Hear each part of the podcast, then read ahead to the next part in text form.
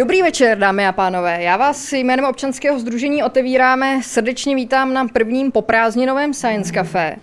A máme velkou radost, že nás tady tolik, tak děkujeme, že jste dorazili. Doufáme, že se tady v kavárně Potrvá budete eh, cítit příjemně na našem dnešním večeru. Eh, jehož téma zní, jak nás řídí parazit eh, toxoplasma, respektive další název vidíte přímo na plátně. Já hned rovnou a nejprve přivítám našeho hosta, kterým je pan profesor Jaroslav Fleger. Dobrý večer. Dobrý večer. Eh, my děkujeme, že jste přijal naše pozvání a doufáme, že i vám se tady bude dnes večer líbit. Eh, pana profesora Flegra jistě znáte, možná třeba i z jeho eh, blogu na internetu. Pan profesor Flegr působí na Přírodovědecké fakultě Univerzity Karlovy a věnuje se evoluční biologii, evoluční parazitologii a evoluční psychologii. Doufám, že to říkám takto správně. A e, možná ho znáte také jako autora e, řady knih, přičemž e, ta poslední se krásně váže k našemu dnešnímu tématu. Je to kniha Pozor Toxo, která vyšla v nakladatelství Akademia a kterou dnes večer získá jeden z vás, a to buď ten, který bude mít nějakou originální otázku, nebo zkrátka nějakým způsobem si ji zaslouží. Takže kniha Pozor Toxo tady na vás čeká z nakladatelství Akademia, které je naším partnerem. Eh, je nás tady dneska hodně a já, než předám slovo panu profesorovi, tak řeknu něco málo o Science Cafe. Pro ty z vás, kteří jsou tady poprvé, já mám takovou oblíbenou otázku, kdy se vždycky ptám, kdo je tady dnes poprvé, abych měli takový přehled o tom, eh, jestli máme nové fanoušky, tak prosím, jestli se můžete přihlásit. Kdo je tady dnes poprvé? Tak takovou premiérovou účast jsme měli naposledy snad na prvním Science Cafe, které eh, se odehrálo v listopadu 2008. Což tedy značí, že eh, toto není nějaká jednorázová akce, eh, ale eh, dnešní Science Cafe je pouze jedním z mnoha, protože Science Cafe zde v kavárně Potrvá pořádáme pravidelně a to vždy druhé úterý v měsíci. Scházíme se tady vlastně ve stejném formátu jako dnes, vždy máme eh, jednoho, někdy dva, eh, někdy dokonce i tři hosty a ti povídají o svém výzkumu, o své vědecké práci, zkrátka o jednom tématu napříč různými vědními obory a e, snažíme se ty večery koncipovat tak, aby se tady všichni cítili příjemně a aby vy jste se mohli našeho hosta zeptat e, v neformální atmosféře na cokoliv, co vás o daném výzkumu zajímá. Takže poté, co bude mít pan profesor úvodní prezentaci, tak přijde čas pro vaše otázky a e, já vás chci pozbudit v tom, abyste se ptali. Budete-li mít jakýkoliv dotaz, tak eh, neváhejte se přihlásit. A to přihlášení není proto, že bychom si tady chtěli hrát eh, na školu nebo tak nějak podobně, ale je to z technických důvodů.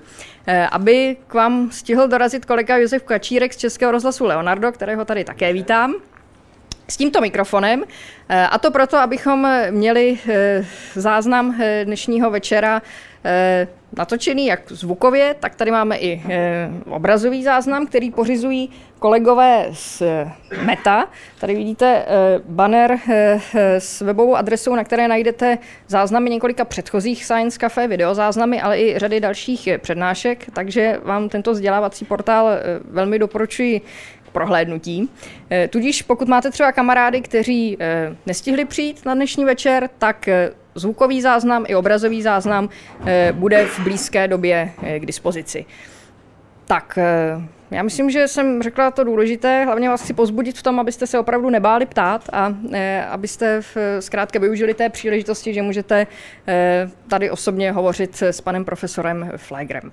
E, některé další informace povím na konci, nebojte, nebudu vás pak dlouho zdržovat e, a pozvu vás na další Science Cafe, ale to všechno až po přednášce.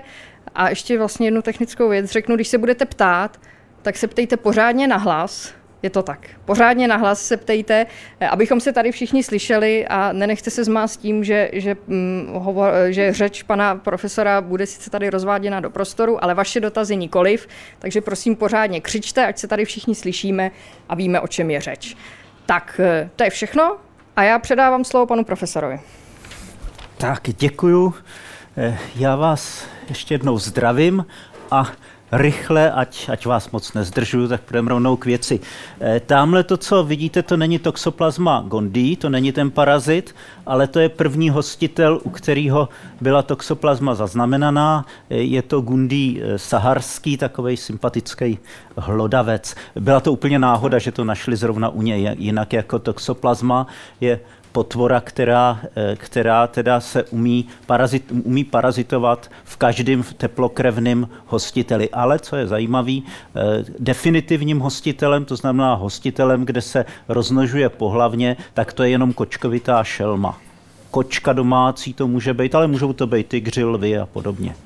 Tak, eh, to, o čem budu povídat, je, jak eh, toxoplasma mění lidský chování, jak řídí lidský osudy a jak mění vlastnosti toho svého hostitele, toho nejzajímavějšího pro nás, což je člověk. Eh, ono to samo o sobě není nic divného, že parazit něco takového umí. To umí eh, velký počet parazitů, oni, když jsou jednou uvnitř toho těla toho svého hostitele, tak vlastně mají přístup ke všem těm knoflíkům a táhlům, který tam vevnitř je v tom organismu. Takže bez problému, podobně jako geny ovlivňují vlastnosti toho, eh, toho jedince, ty geny toho daného hostitele, tak zrovna tak to můžou dělat geny toho parazita. Jo, dělají to úplně stejným způsobem, protože prostě když potřebuje gen, aby se předal v co největším počtu e, kopií do další generace, protože o to v evoluci jde, tak ten gen změní vlastnosti toho svého hostitele tak, aby on se třeba e, účinnějc, častějc rozmnožoval. A nebo aby utek před nepřáteli, aby rychleji zběhal. Jo? Jde o to, gen je to co, to, co v evoluci je důležitý. A ty geny se potřebují předat v co největším počtu kopií, k tomu si vyrobili nás, jako ty vehikly, ty živý organismy, a tahají za všelijaký knoflíky a páčky a tím měněj, ovlivňují vlast, vlastnosti toho svého, ty svý schránky, ve který žijou, ve který teda existují. No a to samý můžou udělat jak geny toho organismu, tak geny toho e, parazita. A ty geny toho parazita to dělají, e, umějí často mnohem líp než geny toho hostitele. Když se přetahují o tu páčku, jestli teda to půjde tímhle směrem nebo tímhle směrem, tak velmi často vyhrajou geny toho hostitele, e, toho parazita, protože ty v každé generaci se utkali s geny toho hostitele. Prostě parazit, když se koukneme všechny generace dozadu, tak v každé generaci byl v tom hostiteli, protože jinak by tady nebyl. Ale geny toho hostitele, tak ty se utkali s parazitem, přetahovali se o ty páčky jenom tu a tam, jenom u těch nakažených. Prostě spoustu generací se třeba ty předci nesetkali eh, s tím, eh, s tímhletím parazitem. Takže v tom přetahování velmi často vyhrajou geny toho parazita a ty budou určovat, jak bude vypadat a jak se bude chovat ten hostitel. V některých případech mluvíme i o takzvaných zlodějích těl, což je třeba tadyhle korýš. Tady vidíte dva korýše. Jeden z nich, ten je jasný, to je ten kráp, že jo. Ale zajímavý je tadyhle to. To je taky korýš, parazitický korýš sakulína, který ve skutečnosti žije uvnitř těla toho, toho kraba. Jestli se něčemu podobá, tak se podobá nej, nejvíc třeba podhoubí Václavky, protože jsou to takový všelijaký podivný vlákna, ale nakonec vyhře, ne, to jsem nechtěl, vyhřezne na povrch těla tadyhle tenhle ten orgán a tam jsou produkovaný vlastně pohlavní buňky toho parazita. Takže ten parazit ukrad tělo tomu Eh, tomu svýmu hostiteli. Jo, ten eh, krab dál žije, dál prostě baští a bojuje s nepřáteli, ale už neprodukuje svý vlastní potomky, protože tomu zatrh ten parazit, protože proč by měl utrácet eh, energie na takovou zbytečnost, ale produkuje potomky toho parazita. Jo? Takže vlastně jsou to zloději těl. Tadyhle máme jiný příklad takového šikovného parazita. Je to e, motolice rodu Leucochloриdium. která parazituje v tady těch jantarkách. Jo? To jsou takovýhle plži, takový malinký šneci, co najdete na kopřivách třeba ve vlhku. Je to docela běžný běžnej, e, plž. Ale míň běžný je, že je parazitovaný tadyhle tou motolicí. Pakli je, tak to poznáte snadno, protože místo tykadel má takovýhle podivný orgány, který ještě navíc, jestli to bude fungovat, uvidíme. Ne, tímhle ne. Tak co tímhle? Taky ne. Tak, lituji. To by mělo krásně pulzovat, což nepulzuje, ale prostě hejbe se to, nafukuje, takhle se to všelijak tam pohybuje. Možná, že pak vám to pustíme ze samostatného videa, jako až si budu potřeba odpočinout.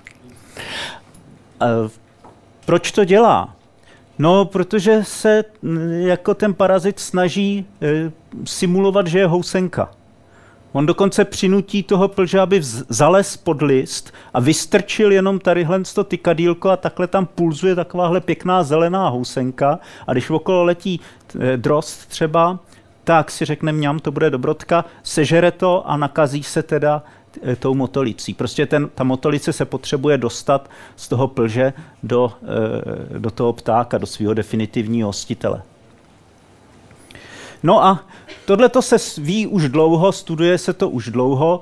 Eh, my jsme si před 20 lety řekli, že bychom to taky rádi eh, sledovali, ale neměli jsme peníze na laboratorní zvířata, tak jsme si řekli, že to budeme sledovat na lidech, protože prostě studentů jsme měli spoustu na fakultě a nemusí se krmit, oni se krmějí sami. A, eh, takže jsme dě, nás zajímalo, jestli i člověk je hostitel, který je manipulovaný nějakým svým parazitem. No a vybrali jsme si jako ten modelový druh parazita právě toxoplasmu gondii a měli jsme štěstí. Jak už jsem říkal, toxoplasma gondii je moc šikovný parazit, který eh, nakazí všechny teplokrevný organismy je schopný nakazit v zásadě i studenokrivný, když je nejdřív nahřejeme. Takže kdyby jsme chovali rybu při 35 eh, stupních, tak jako toxoplasma se tam taky bude rozmnožovat. Jo, ale jinak prostě připadají v úvahu hlavně teda savci a ptáci. Tam se rozmnožuje nepohlavně a pohlavně se umí rozmnožovat jenom v kočkovitých šelmách. Takže u nás eh, jako ten cyklus většinou vypadá, dopad, vypadá tak, že kočka eh, někam odloží svůj trus na záhon sousedovi. V tom trusu jsou tadyhle ty oocysty, těch je tam mnoho a mnoho stovek milionů vlastně a vydržej tam několik let a vyplavují se postupně. Kontaminují zeleninu, takže vy jdete na svůj záhon, nemáte kočku, protože jste si přečetli třeba v, v, v Independentu teď tenhle týden, že, že eh, to kočky přenášejí nebezpečného parazita, toxoplazmu, takže prostě jako nemáte kočku, ale vemete si pěkně mrkev, takhle si ji otřete, nebo možná trošku opláchnete a schroupáte ji. No a tím se nakazíte těma cystama, kdo nemá rád mrkev, tak si dá eh, jako eh, nedovařený maso třeba. Jo.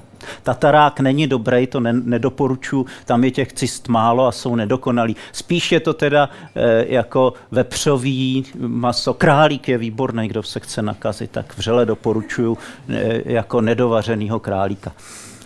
Z domácích chovů, pokud možno, anebo z biofarmy.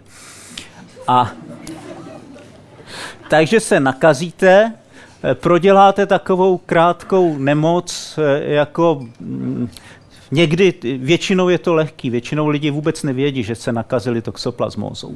U někoho zduřejí tady mandle na krku a e, někdy to má jako vošklivý průběh, ale v naprost v 99,9% případů si myslíte, že jste měli chřipku nebo nějakou prostě bakteriální obyčejnou chorobu. No a po nějaké době v těle v tu dobu máte tyhle ty tachyzoity, ty rychle se dělící prvoky, ale když se na ně pustí váš imunitní systém, tak se změní na bradyzoity, to jsou takové jako tkáňové cysty v těle, v, v mozku, ve svalech, v pojivové tkáni. Tam už nic nedělají. Tam čekají. Na co čekají? No až vás sežere kočkovitá šelma protože se potřebují dostat do koškovitý šelmy. Což teda zrovna ve vašem případě, mm, nevím, ale asi se nepovede, i když jeden náš kolega a se taky v době, kdy jsme začali dělat tyhle výzkumy, tak se nechal no, nesež, ne sežrat, ale zabít teda tigrem v zoo. Bohužel jsem ho zrovna neměl ve failu, abych zjistil, jestli byl toxoplasma pozitivní. A takže tady u, u moderních lidí samozřejmě ta toxoplasma má smůlu. No ale to ona neví, že už jako nás nepožírají šavlozubí tygři, takže dělá to, co uměla dřív a co se jí vyplatilo dřív. No a manipuluje. Manipuluje s naším vzhledem, naší fyziolog, fyziologií, s naším chováním, s naší psychologií. To jsme zjistili teda v průběhu těch dalších let. Ono, v té době, když jsme začínali, nešli jsme úplně naslepo, protože jsme věděli, že teda toxoplasma umí měnit chování myši a krysy. Docela výrazně ovlivňuje. Takže nás zajímalo, jestli něco takového není i u člověka. Jo. Takže na co jsme přišli? No, jako říkal jsem, že toxoplasma mění vzhled. Není to tak hezký jako u té motolice, co jsem vám ukazoval, že by nám narostly takovýhle nějaký pěkný tykadílka. To ne, ale přesto zhled aspoň u mužů mění. Když jsme si promítli takhle, jestli vám je povědomý tenhle člověk, tak to není divu, protože takhle vypadá typický student e, přírodecké fakulty teda.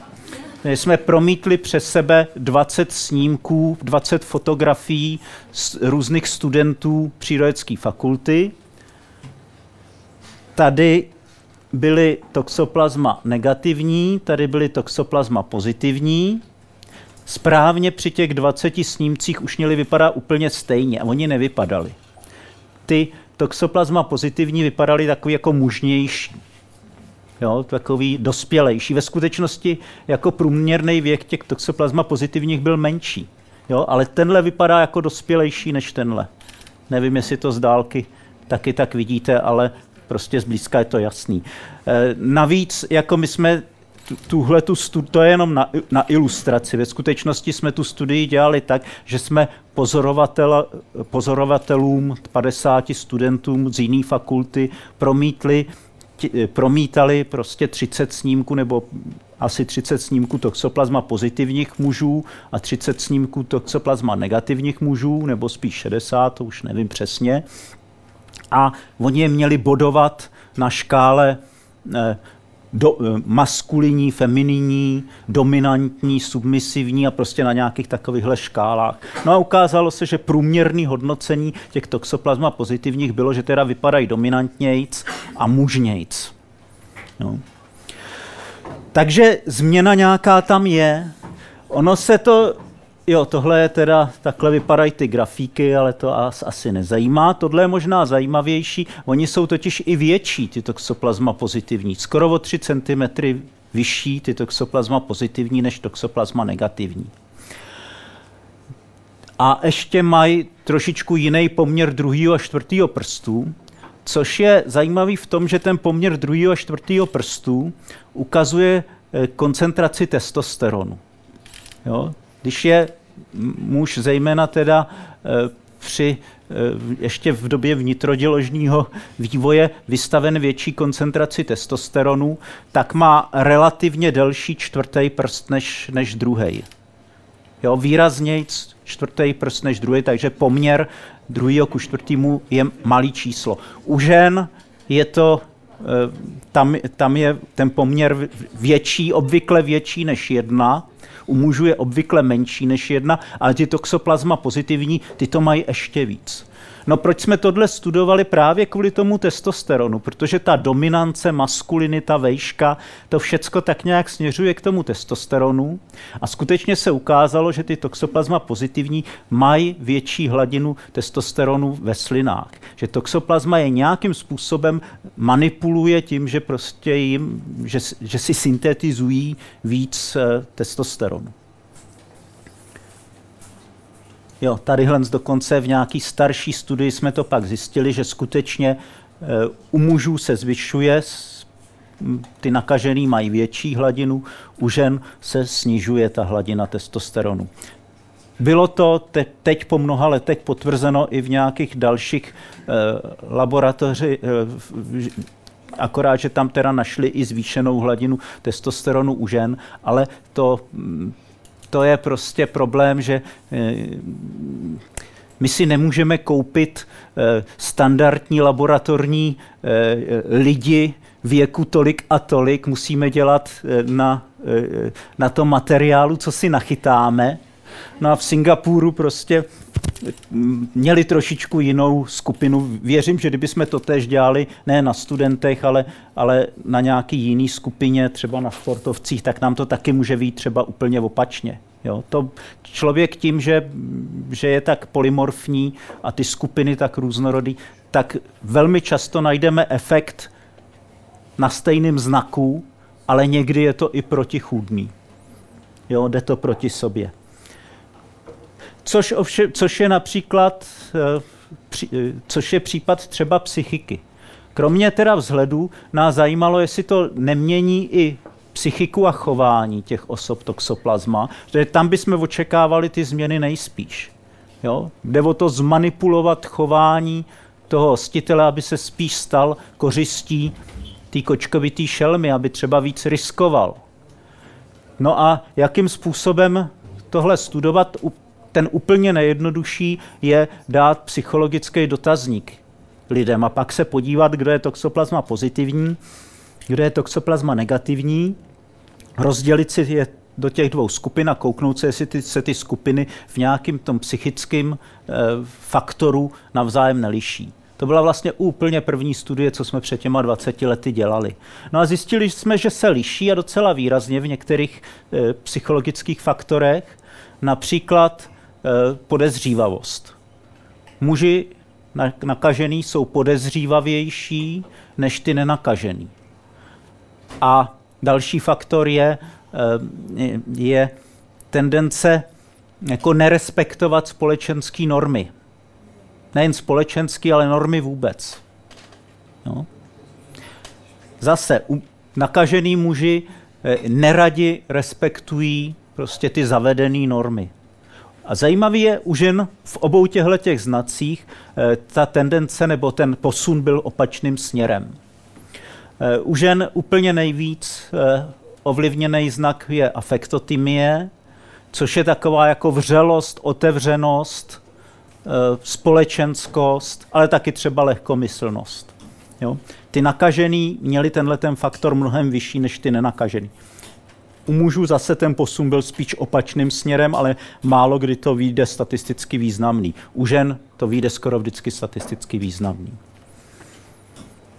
Takže ty posuny jsou takhle opačný. Ono to, ten opačný posun může souviset s tím, že ženy a muži opačným způsobem eh, reagují na stres.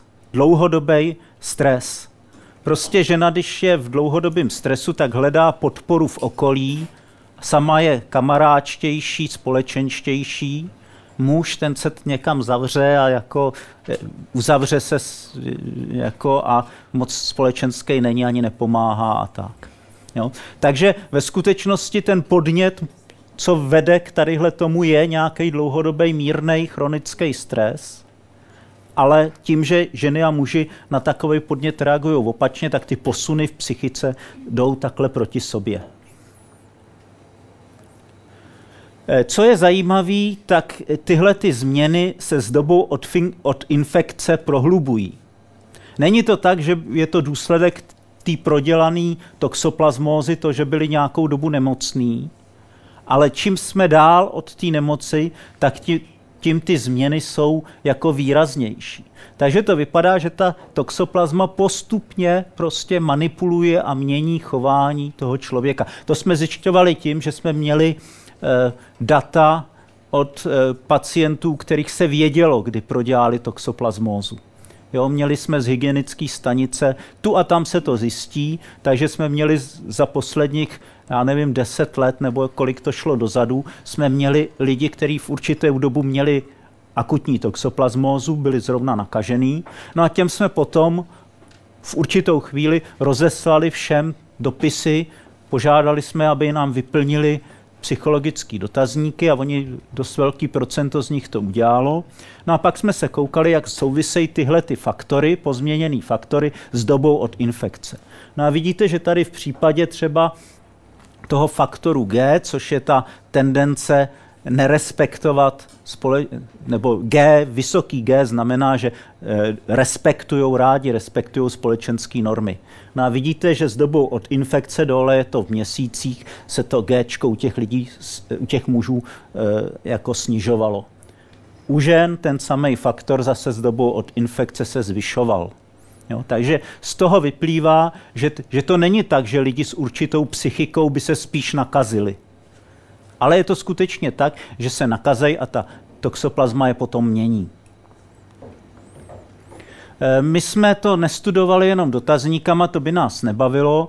Studovali jsme to i eh, pomocí experimentální her, což je taková jako docela zábavná technika. Tadyhle jsou dvě hry, hra na důvěru a hra na diktátora. Ta hra na diktátora je jednodušší, posadíme lidi k počítačům, tak aby na sebe neviděli, neznají se, počítače rozdělí do dvojic a vždycky jeden v té dvojici je diktátor a druhý nevolník. A diktátor dostane 20 korun a libovolnou částku může dát tomu nevolníkovi, což znamená taky nic, nebo korunu, anebo 10 korun. Jo, hrálo se vždycky o e, skutečný peníze. Jo, na konci hrálo se několik kol tadyhle té hry a na konci teda e, opravdu každý anonymně, aniž by se to vědělo, kdo kolik dostal, tak dostal to, ten svůj obnos, který, který vyhrál. No a e, hra na důvěru, ta je o malinko složitější. Tam mm, investor dostane 20 korun, libovolnou částku z těch 20 korun může dát e, tomu svýmu protihráči a ten libovolnou částku z, těch 20, z, tomu, z toho, co mu přišlo, může vrátit tomu investorovi. To znamená taky třeba nic. Jo? Ale co je důležitý, ta částka, co, se, co přijde od toho investora, tak ta se po cestě, tuším, strojnásobí. Jo? Takže nejlepší by bylo, kdyby mu dal všechno, protože by mu přišlo 60 korun tomu, eh, tomu hm, prostě podnikateli, a, ale problém je, že on by mu z toho nemusel dát nic. Jo, tak teď jde o to, jak důvěřuje ten investor tomu, jestli kolik mu teda dá. Když, on, když si říká, lidi jsou svině, tak mu radši nedá nic a mají oba málo, teda ten nemá vůbec nic, ten podnikatel. Ale když důvěřuje a nespálí se zrovna, tak mu dá všechno, dostanou 60, můžou se rozdělit a každý má 30. Jo? No, takže tyhle ty hry hráli taky naši studenti, prostě pro, prohnali jsme tím 300 studentů, možná ještě víc během několika let. A ukázalo se, že i v, opět v té hře na důvěru, tak štědřejší byly eh, infikované ženy a neinfikovaní muži. Ve hře na diktátora, tak tam jak muži, tak ženy Eh, tak eh, když se infikovali, tak dávali míň. Ono se to dá vysvětlit, ale prostě na to teď, na to teď není celkem čas. Jo. Takže i v, tom reálném životě, v reálných situacích vlastně, eh, jako se ta, ta toxoplazma projeví. Není to tak, že by toxoplazma jenom ovlivňovala, jak nám budou odpovídat v dotazníku, ale projeví se to i v reálných situacích. Tohle je zase dotazníková studie, kdy jsme se snažili zjistit, jak to ta toxoplazma dělá.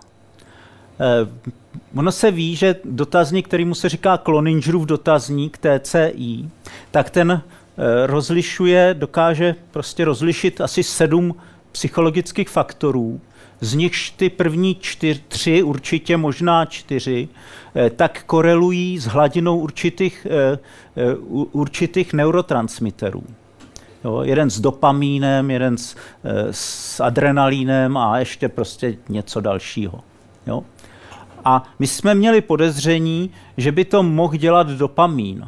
On zase nebudu říkat proč, úplně souviselo to trochu s tím testosteronem. Jo. A e, v okamžiku, kdyby skutečně toxoplazma zvyšovala hladinu dopamínu v mozku těch infikovaných jedinců, tak by měli mít nižší tendenci vyhledávat nové podněty. Novelty seeking, to je ten jeden z těch psychologických faktorů. A skutečně tohle jsme tam našli. Platilo to jak pro muže, tak pro ženy, že teda měli nižší tendenci vyhledávat nové podněty. K tomu je hezký to, že eh, my jsme si původně mysleli, že je to tím, že eh, v mozku těch infikovaných lidí vznikají, jsou tyhle ty cysty a ještě navíc eh, patologické změny i mimo, i jinde, než jsou ty cysty. A ono se ví, že tam, kde jsou lokální záněty, tak tam ty lymfocyty nebo leukocyty, přesně řečeno, produkují Eh, taky mimo jiný dopamín. Jo, tak jsme si říkali, je to teda těma eh, zánětama. Ovšem nedávno se ukázalo, eh, že toxoplazma je mnohem šikovnější, že na ty záněty nespolíhá, ale že si nese ve svém genomu přímo gen pro enzymy, který syntetizují dopamín.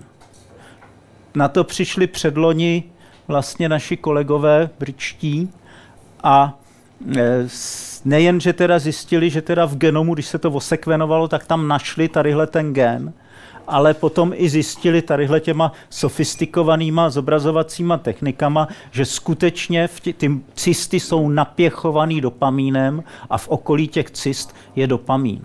Jo, takže a žádný jiný prvok, zatím co se zná, nemá tady ty geny. Takže to si skutečně toxoplazma zřejmě pořídila k tomu, aby mohla manipulovat chováním těch svých hostitelů. Eh, když mluvím o dopamínu, dopamín je eh, samozřejmě strašně důležitá jako strašně důležitý neurotransmitter. Když je, to, když je ho málo, tak jako z toho vznikne Parkinson třeba, ale když je ho moc, tak je to taky malér, protože dost často to vede ke vzniku schizofrenie, nebo aspoň teda schizofrenie je e, provázená vysokými hladinami dopamínu. E, v podstatě snad s jedinou výjimkou všechny moderní léky proti schizofrenii jsou založeny na tom, že snižují hladinu dopamínu. Jo, a když se sníží, tak ty příznaky jako e, vlastně z velké části vymizí minimálně ty pozitivní příznaky schizofrenie, to znamená bludy a takový e, halucinace a takové záležitosti. No, takže v okamžiku, kdy máme v mozku hodně dopamínu, tak by to mohlo být zajímavý z hlediska schizofrenie. A ono by to mohlo vysvětlit i to, proč v minulosti, a to už se ví možná 60, možná 70 let, proč se zjistilo, že u e, psychiatrických pacientů a zejména u schizofreniků eh, je mnohem větší frekvence toxoplasmózy než v normální populaci.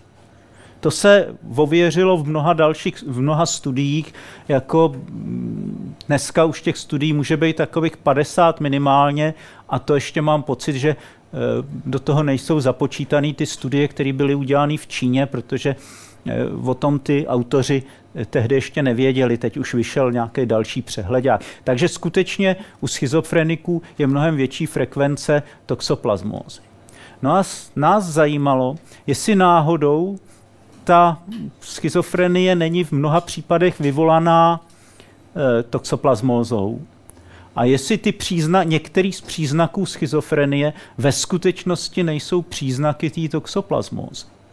Ehm, jeden z takových velmi výrazných objektivně zjistitel, zjistitelných příznaků schizofrenie je eh, úbytek eh, šedý hmoty mozkový v určitých oblastech. Jo, v, v konkrétních oblastech specifických je prostě nižší denzita té eh, šedý hmoty mozkový u, u schizofreniků. No a my jsme se podívali, rozdělili jsme si schizofreniky na ty, kteří měli toxoplasmózu a neměli. A s překvapením jsme zjistili, že ten úbytek je skutečně jenom u těch e, toxoplasma pozitivních. Jo? Tadyhle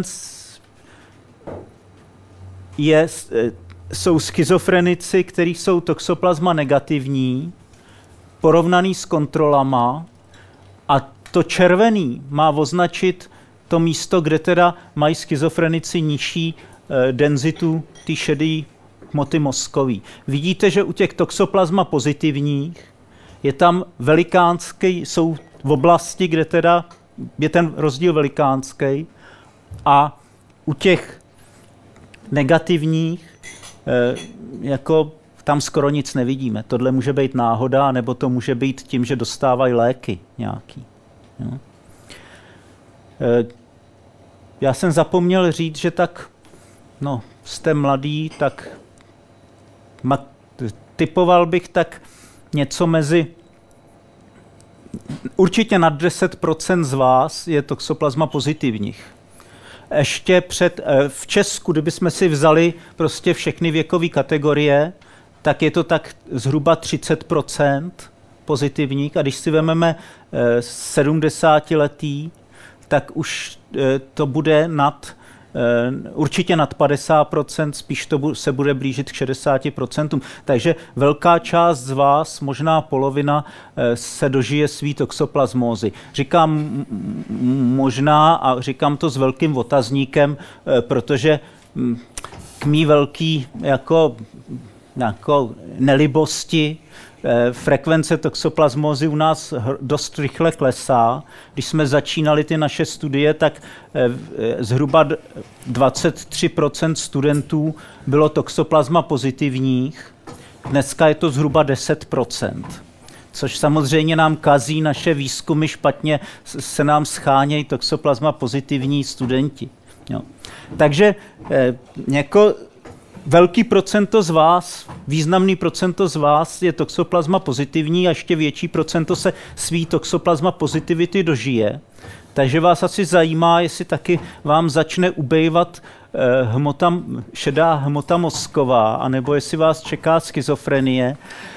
No, riziko schizofrenie je vyšší u těch toxoplasma pozitivních, ale pořád jako ten, mm, ten eh, normální populaci se říká, že je to zhruba 1% lidí. Jo. U těch eh, toxoplasma pozitivních to bude prostě spíš víc, u těch toxoplasma negativních spíš o trochu míň. No. E, no, e, ten úbytek, kdo má toxoplasmózu, tak to neznamená, že mu ubude šedá hmota mozková. Když jsme porovnali normální lidi, neschizofreniky, toxoplasma pozitivní a negativní, tak tam tenhle ten rozdíl nebyl. Jo? Takže opravdu jenom u vnímavých lidí spustí toxoplasmóza podle všeho schizofrenii a tam potom se projeví tyhle příznaky. Tadyhle se ještě vliv na chování nakažených osob, to jenom abyste viděli, jak zábavný pokusy taky občas jsme dělali, tak nás, jsme věděli, že toxoplasma pozitivní muži jsou podezřívavější, ženy jsou méně podezřívaví, tak nás zajímalo, jestli to eh, jsme schopní pozorovat i třeba v nějakých behaviorálních pokusech. Tak jsme studenty pozvali a každému jsme dali takhle skumavku s nějakou tekutinou, řekli tak, tohle ochutnej, a většina z nich to do sebe takhle kopla. Někteří se ptali proč a někteří se ptali, jestli jim to neublíží. Tak jsme si prostě eh, bodovali, jak moc jsou podezřívaví.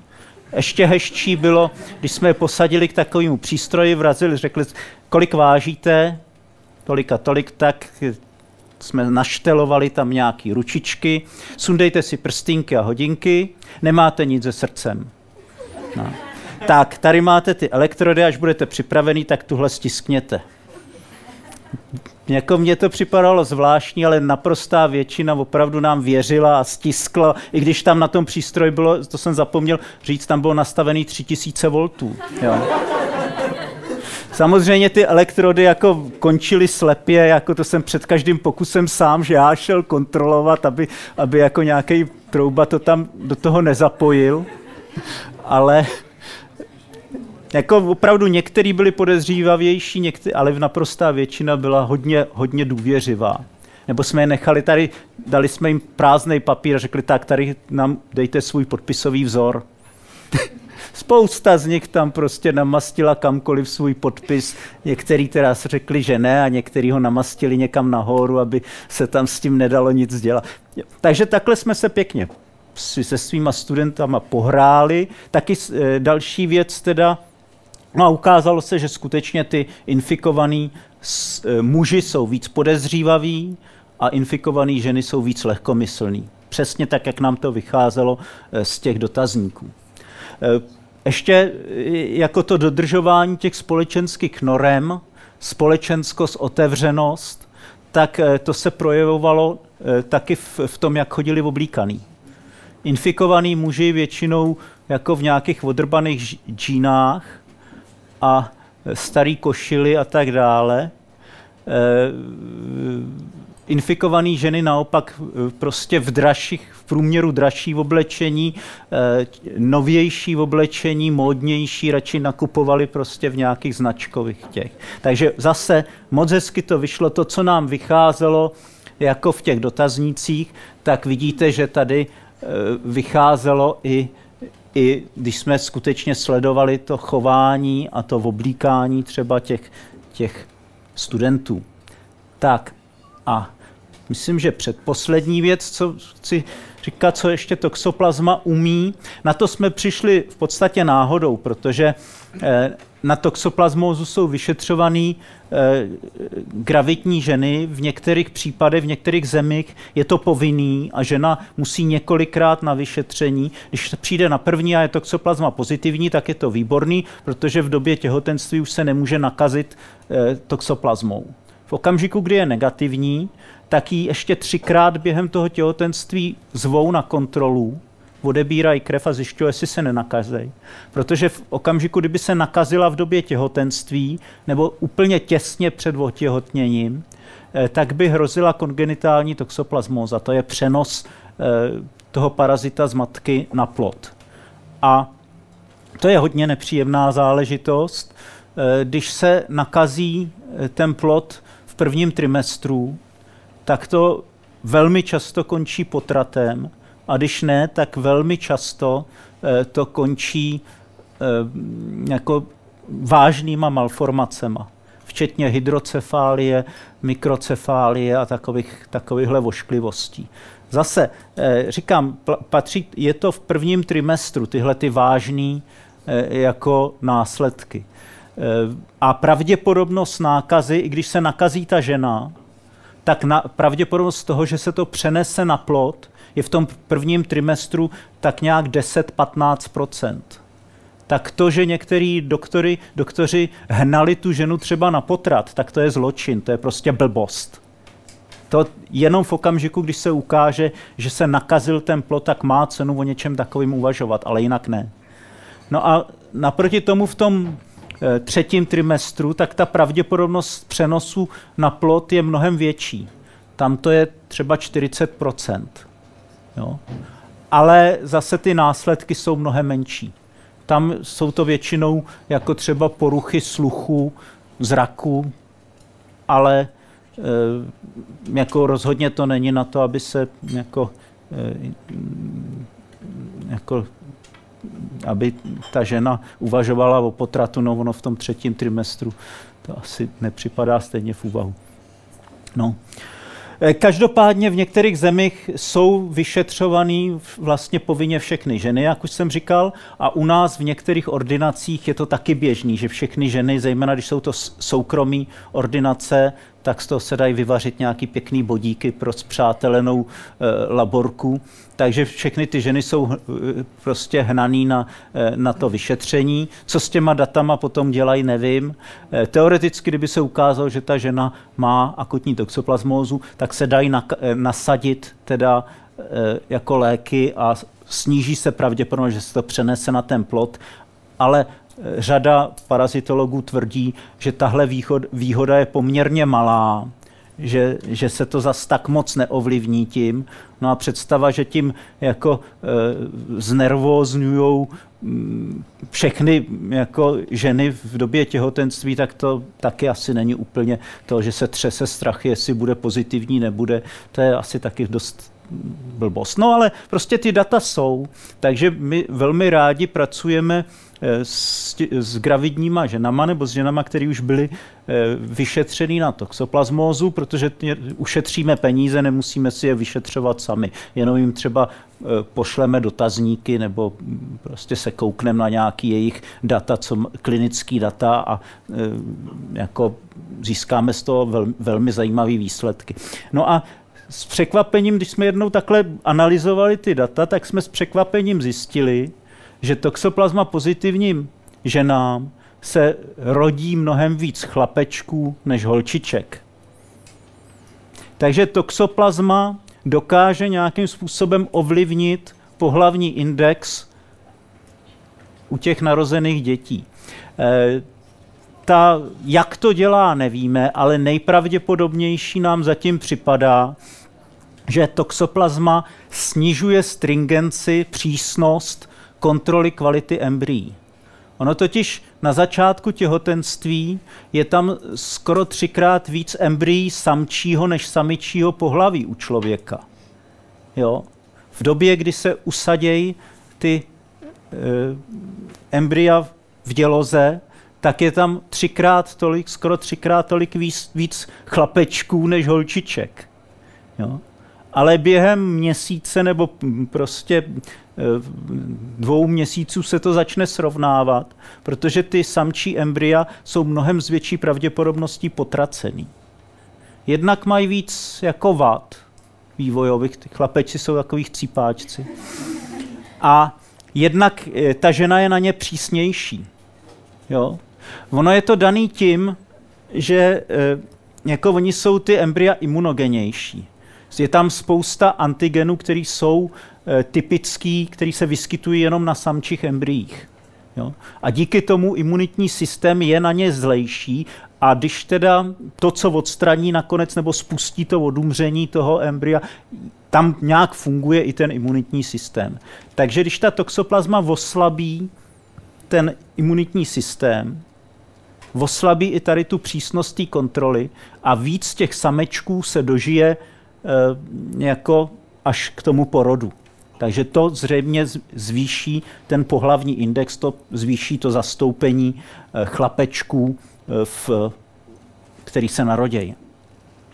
Jak jsme na tohle přišli? No ono totiž něco podobného se děje nejen s chlapečkama, ale i s jinýma nepovedenýma nebo ne zcela povedenýma výtvorama přírody. Prostě některé malformace se většina malformací, většina prostě poškozených plodů eh, je eh, potracená, nebo velký procento z nich je potraceno.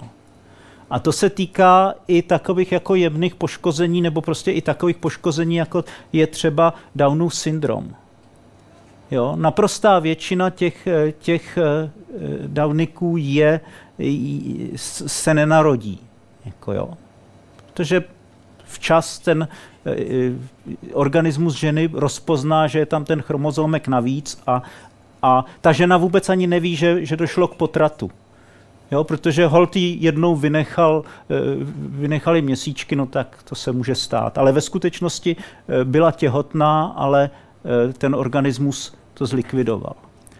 No, proč o tady tom povídám? No, před zakladatel české parazitologie Oto Jírovec zjistil zhruba před 40 lety, že když se koukal na maminky eh, dětí s Downovým syndromem, tak s překvapením zjistil, že 84% z nich byla, bylo toxoplasma pozitivních. Jo, v, normálně v té době, v té věkové skupině, to bylo 30%, tatínkové taky 30%, ale maminky 84%. Takže on si říkal, no tak jak ona vyvolává toxoplasmóza Downův syndrom, to je divný. No. no dneska asi už víme, jak to bylo. Toxoplasma nevyvolává Downův syndrom, ale zachrání ty děti před tím, aby byly před, potrat, před potratem. Tím, že sníží tu stringenci té kontroly kvality. Tohle to vynechám. Eh, funguje to teda i u myší, tadyhle to zvyšování pohlavního indexu, takže když nakazíme laboratorní myši, tak se jim narodí víc samečků. No a další věc, co teda ještě toxoplasma umí, ona by chtěla, aby nás sežral šavlozubý tygr, takže nás zpomalí naše reflexy, míň se bojíme a tak dále. A dneska nás nesežere šavlozubý tygr, ale co, co nám tohle může způsobit? No to, že neuskočíme třeba před autem nebo pozdě šlápnem na brzdu. A skutečně se ukázalo, že toxoplasma zhruba 2,6 krát zvyšuje pravděpodobnost dopravní nehody. Jo, porovnali jsme zastoupení infikovaných a neinfiko, eh, neinfikovaných mezi, mezi lidma, kteří se stali obětí dopravní nehody. Porovnali jsme s tím, kolik je to normálně v Praze a ukázalo se, že teda dá se z toho spočítat, že 2,6 krát zvyšuje pravděpodobnost dopravní nehody. Tady jsou nějaký ty grafíky k tomu, ale tohle číslo asi stačí. E, nejvíc je to teda, z tohohle je vidět, že nejvíc je to v té nejmladší věkové kategorii, že tam prostě to tak toxoplasmoza dělá nejvíc. Bylo to od té doby už eh, vlastně dvakrát, eh, třikrát potvrzený tady tahle ta souvislost. E, zřejmě v tom hraje roli to zpomalení ráčních časů, protože i v laboratorních testech toxoplasma infikovaný osoby, muži i ženy, mají horší ráční časy.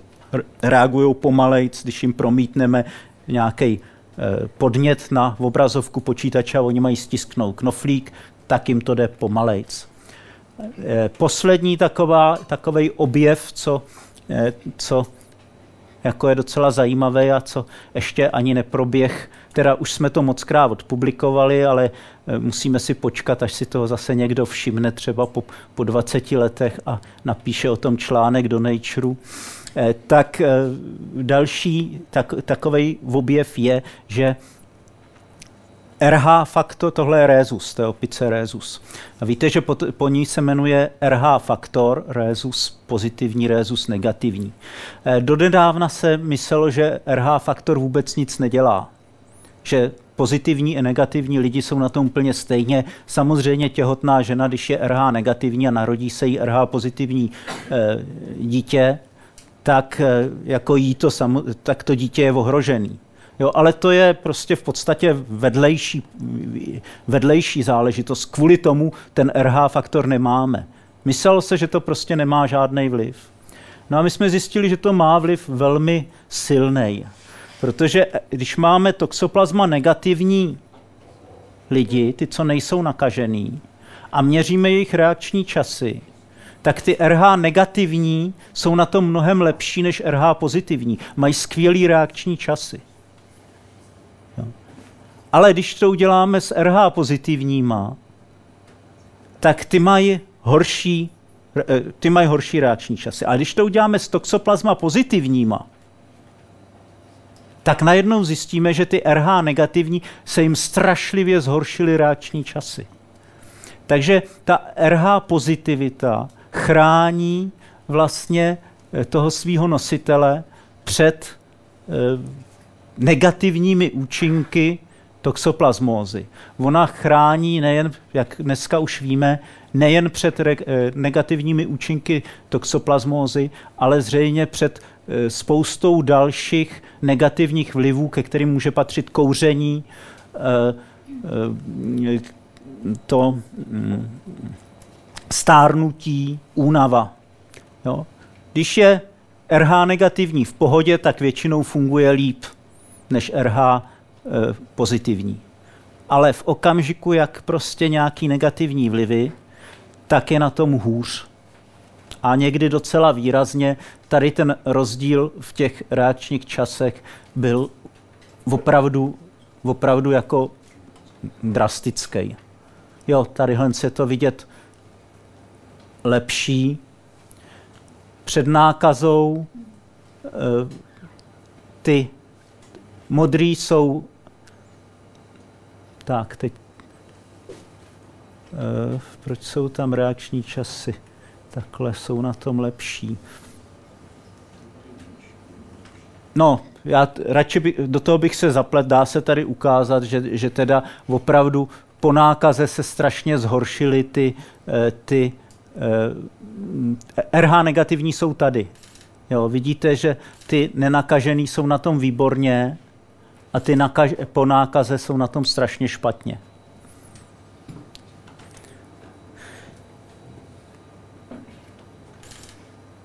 No, já jsem sliboval, že už bude konec, ale dobře.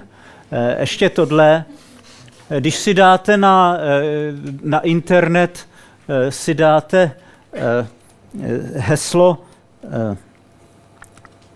jak se tomu, Fatal Attraction, tak jednak vám teda vypadne, nevypadne vám teda jako další díl tadyhle z toho filmu známého, ale taky vám vy, vypadne spousta věcí týkající se vlivu toxoplazmy na chování e, krys, protože v okamžiku, když se normálně krysy a myši se bojejí pachu kočky, ale v okamžiku, kdy se nakazej, nebo když je experimentátor nakazí, tak jsou přitahovaný pachem e, kočky.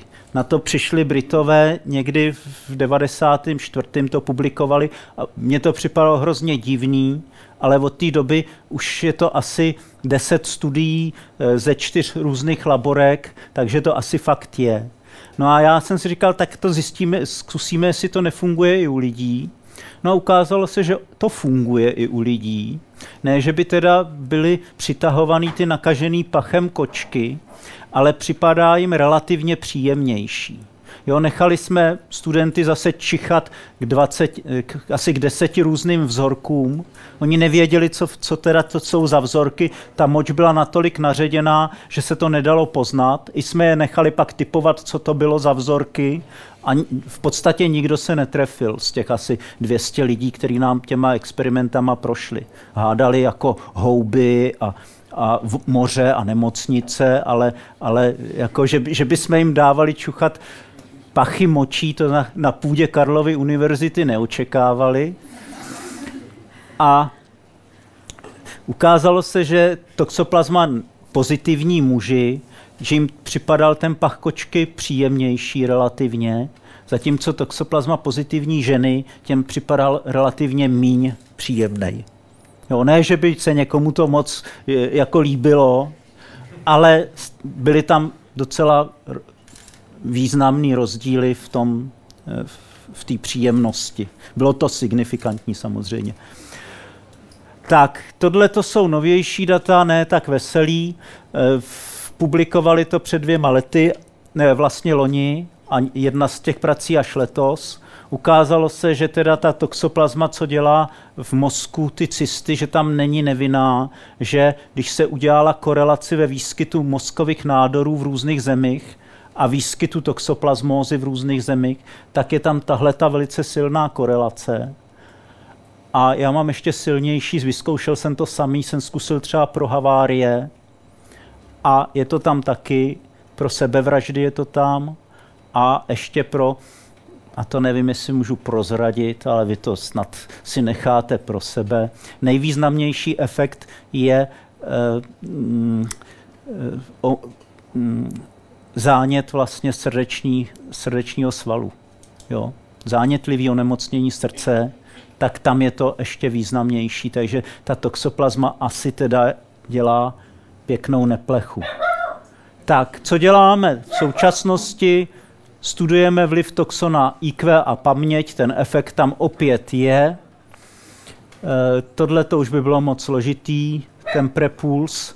RH faktor samozřejmě, když jsme na to náhodou padli, tak nás zajímá prostě, co ten RH faktor vůbec dělá i bez souvislosti s toxoplasmózou. E, dál sledujeme, jak ovlivňuje teda tu stringenci kontroly kvality embryí. Zajímá nás vztah mezi Alzheimerem a toxoplasmózou. Tam se zatím zdá, že není. Je to opravdu překvapivý, je to jedna z mála věcí, kde toxoplasma zřejmě nemá vliv.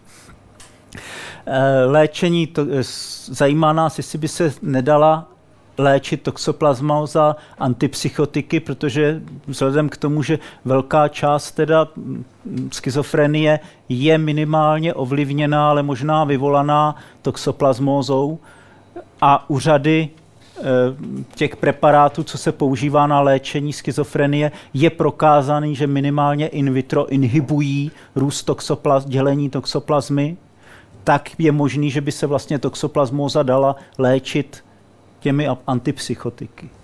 No a zajímá nás eh, vliv toxoplasmózy na strach a lekání, protože aspoň v dotazníku nám ty toxoplasma pozitivní říkají, že se míň bojej, než toxoplasma negativní a že se míň lekají. Ostatně, a tím bych už opravdu skončil, to lekání bylo u zahájení tadyhle těch výzkumů. Prostě já jsem u sebe pozoroval, že v situaci, kdy ostatní se lekají a kdybych, kdybych se měl bát nebo lekat, tak se nelekám. Ještě pár takových zvláštností jsem na sobě pozoroval, čím by to mohlo být. A pak jsem, pak něka, eh, jako vedoucí katedry zavolal, že potřebuje otestovat kit na, na stanování toxoplasmózy, tak jsem se dozvěděl, že jsem toxoplasma infikovaný. A e, docvaklo mi, že by za to mohla být zodpovědná ta toxoplasma, protože tý by se to hodilo, tohle. Takže to bylo u začátku toho našeho testování. Já jsem vám říkal, že, že to bylo tak, že mě zajímalo, že jsem chtěl testovat manipulační hypotézu a vybral jsem si nejlevnější eh, model, který byl k dispozici studenty. Ale ona to není pravda, tohle většinou říkám novinářům, když, když prostě chtějí slyšet něco veselého, co můžou sdělit čtenářům. Ve skutečnosti to bylo tak, že jsem pozoroval svý vlastní chování a snažil jsem se vysvětlit nějaký vzorce, který mě tak nějak nepasovaly. Tak a tím bych skončil a schrnutí vy, vynechám, to už si uděláte sami, ale jenom jednu věc bych ještě řekl. Toxoplasma, která jako mm, infikuje 30 světové populace, tak nejspíš vůbec není nevinná. Ovlivňuje, může být ve skutečnosti jako nepřímo zodpovědná za vlastně statisíce úmrtí ročně. Možná přes milion. Jenom když se spočte, kolik lidí umře pod koli aut díky tomu, že je vyšší pravděpodobnost těch toxoplasma nakažených, že teda se nechají zajet, tak, eh, tak jako ty počty jsou velký. Loni vyšlo, že to též pracovní úrazy. Obrovské množství, jo, eh, obrovské množství eh, eh, sebevražd. Ona zvyšuje velmi výrazně pravděpodobnost sebevraždy. Ty mozkové nádory, o tom už jsem mluvil. Takže ono je to srovnatelný s tím nejhorším zabíječem, což je malárie. Já si myslím, že ve skutečnosti má eh, na svědomí víc úmrtí než malárie a to zatím do toho nepočítáme to srdce, protože to jsme ještě neodpublikovali, ale tam to bude asi tam těch úmrtí je mnohem víc, takže i kdyby to zvýšila o málo tu pravděpodobnost, tak množství těch smrtí bude obrovský. Tak a tím už bych opravdu skončil.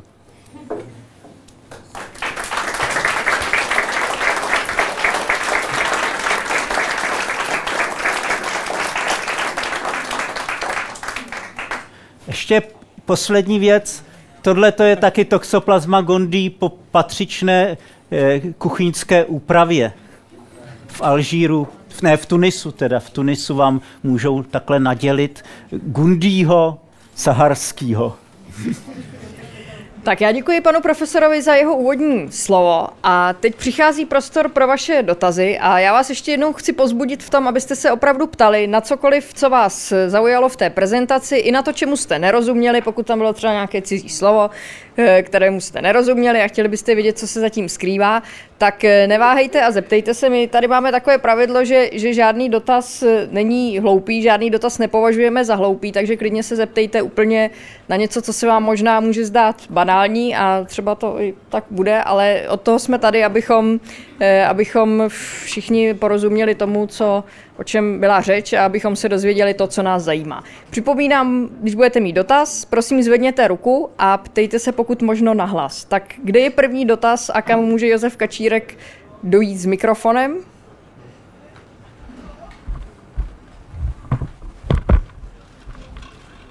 Byla to moc zajímavá přednáška, ale já nerozumím uh, asi tomu podstatnému. Toxoplasma, když vlastně, jednak nerozumím tomu, proč se rozmnožuje pohlavně jenom vlastně v kočce, jaký je v tom rozdíl, proč ne teda v člověku a proč v kočce. Jak pak to vypadá to chování u té kočky, která teda uh, jakoby toho parazita přijímá jinak, nebo ten parazit přijímá tu kočku jinak. Jestli tam třeba, kdybyste tyhle vzorce sledoval u té kočky, jak to vypadá tam, a pak další věc, že vlastně ta toxoplazma v člověku eh, je jakoby latentní, že Ona se tam prostě, je to ocista, která tam nic nedělá. Tak jak, jak to může jako uh, s, s tím časem uh, jako progradovat, nebo je to horší, nebo já jsem měla pocit, že ona prostě je tam zakuklená a nic nedělá, že Kromě toho, že kolem je ten dopamín. A teďka ještě další otázka, těch parazitů takových máme v sobě více. A teďka, co když to není jenom toxo, co když jsou to viry, co když jsou to uh, další paraziti, kteří tam můžou přihrávat a není to jenom toxo. Jako, jak, jak se toto dá nějak jako vyloučit nebo objasnit? Děkuji. Takže těch otázek, uh, otázek bylo víc. Já to zkusím od, od konce. Určitě se to vyloučit nedá. Eh, že i další paraziti dělají to samý. Já si, nebo to samý něco podobného, obdobného. Já osobně si myslím, jsem přesvědčený, že jsme určitě nepadli na toho nej, nejzlejšího a nejvýraznějšího manipulátora. Myslím si, že celá řada dalších parazitů něco takového umí a dělá. Vemte si, co umí steklina. Jako virus, hloupej virus stekliny, tak Eh, jako tu lišku naučí, že prostě se přestane bát, že je přítulná a eh, jako pobíhá, nechá se hladit od všech vesničanů v, v tom a tu a tam ale někoho kousne a zadál se s ním hraje. Jo? Takže to, a ještě pobíhá na strašně dlouhé vzdálenosti, takže nakazí tady celou vesnici a vymře třeba vesnice eh, jako steklina je pořád smrtelná, jako ale fest smrtelná, že se s tím těžko dá něco dělat jo, tak eh, opravdu vybije jednu vesnici tam a potom ještě půjde na nějakou... No to je geniální, jak to ten hloupej virus umí. Jo?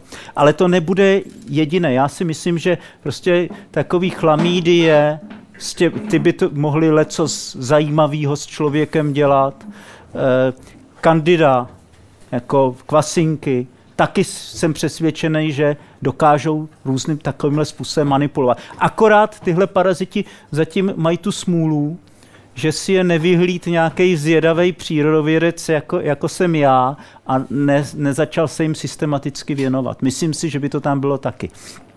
Tak, co dělá ta toxoplazma v tom eh, těle, když, eh, když teda by tam měla tiše sedět a nic nedělat? No, to, jsme si, to si mysleli klinici donedávna, že tam tiše sedí a nic nedělá.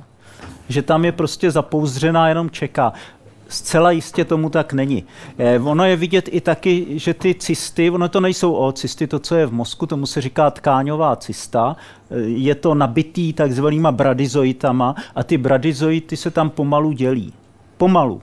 Ty cysty se zvětšují a tu a tam pučí taky. Vyrůstá z nich další cysta. No a zcela jistě v tom mozku dělají ještě něco dalšího, protože ne kolem těch cyst, ale v jiných místech toho mozku najdeme histologickýma metodama e, jako po, e, ložiska e, infekční, infekt, zánět, zánětů, prostě někam cpe antigeny, které na jiném místě toho mozku vyvolávají změny. Jo? Takže ve skutečnosti ten parazit skutečně tam nesedí se založenýma a nevím, co má panošky nebo brvy, eh, snaží se, aby se dostal co nejdřív do toho svého definitivního hostitele. Prostě parazit, kmen parazita, který díky mutaci trošičku zvýší pravděpodobnost, že toho hostitele sežere kočkovitá šelma, tak samozřejmě během pár desítek generací převládne. Jo? Tam stačí velmi malá třeba jednoprocentní výhoda, že třeba o, jednu, o jedno procento zvýší pravděpodobnost, že se dostane do té kočkovité šelmy. A dá se spočítat, že během malého počtu generací se tahle varianta, ta, tenhle ten mutant rozšíří na úkor eh, těch toxoplazem, který tohle neumějí. No, takže zcela jistě tam něco dělá, vidíme to a vidíme ten výsledek. A poslední, proč eh, teda, čím se liší ta kočka od nekočky, to nevíme. Je to div, je to, obec, je to dost častý, že, že, eh, že parazit je specializovaný na eh, nějakého definitivního hostitele, kde jedině se množí, to je z definice, jo? definitivní hostitel je tam, kde se množí pohlavně. Ale je velmi poměrně častý případ, že ten definitivní hostitel je jenom mm, jako taxonomicky velmi úzká skupina, někdy jenom jeden druh taky, a v těch ostatních se může množit jenom nepohlavně. Proč to je, to zatím nevíme. Jo? Těžko říct ale je to častý. No a opravdu v té kočkovité šelmě se chová jinak než v normálním, než v tom mezihostiteli. Tam v, v, vytváří ve střevě v, v, v, vlastně v buňkách střeva vytváří pohlavní, svý pohlavní stádia a vznikají ty oocysty, který jak už jsem říkal, jsou strašlivě odolní. Ty tkáňové cysty, to stačí eh, vrazit maso eh, na, na, dva dny do, na den do mražáků, anebo třeba na pár dnů do chladů a ty cysty odejdou, ty tkáňové cysty. Ale ty oocysty, ty v tom prostředí zůstávají, jsou jich tam opravdu stovky milionů v tom záhonu a zůstávají tam řadu let infekční. Jo, takže dostat se do kočky je prostě pro tu toxoplazmu opravdu obrovská výhra.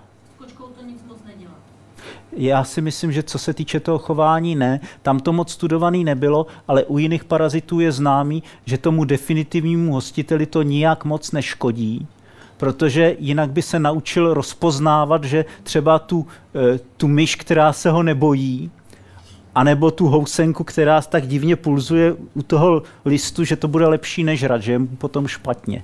Jo, takže tomu svýmu definitivnímu hostiteli obvykle ten parazit moc neškodí. Jak je to u té kočky s tím chováním, zatím nikdo nestudoval.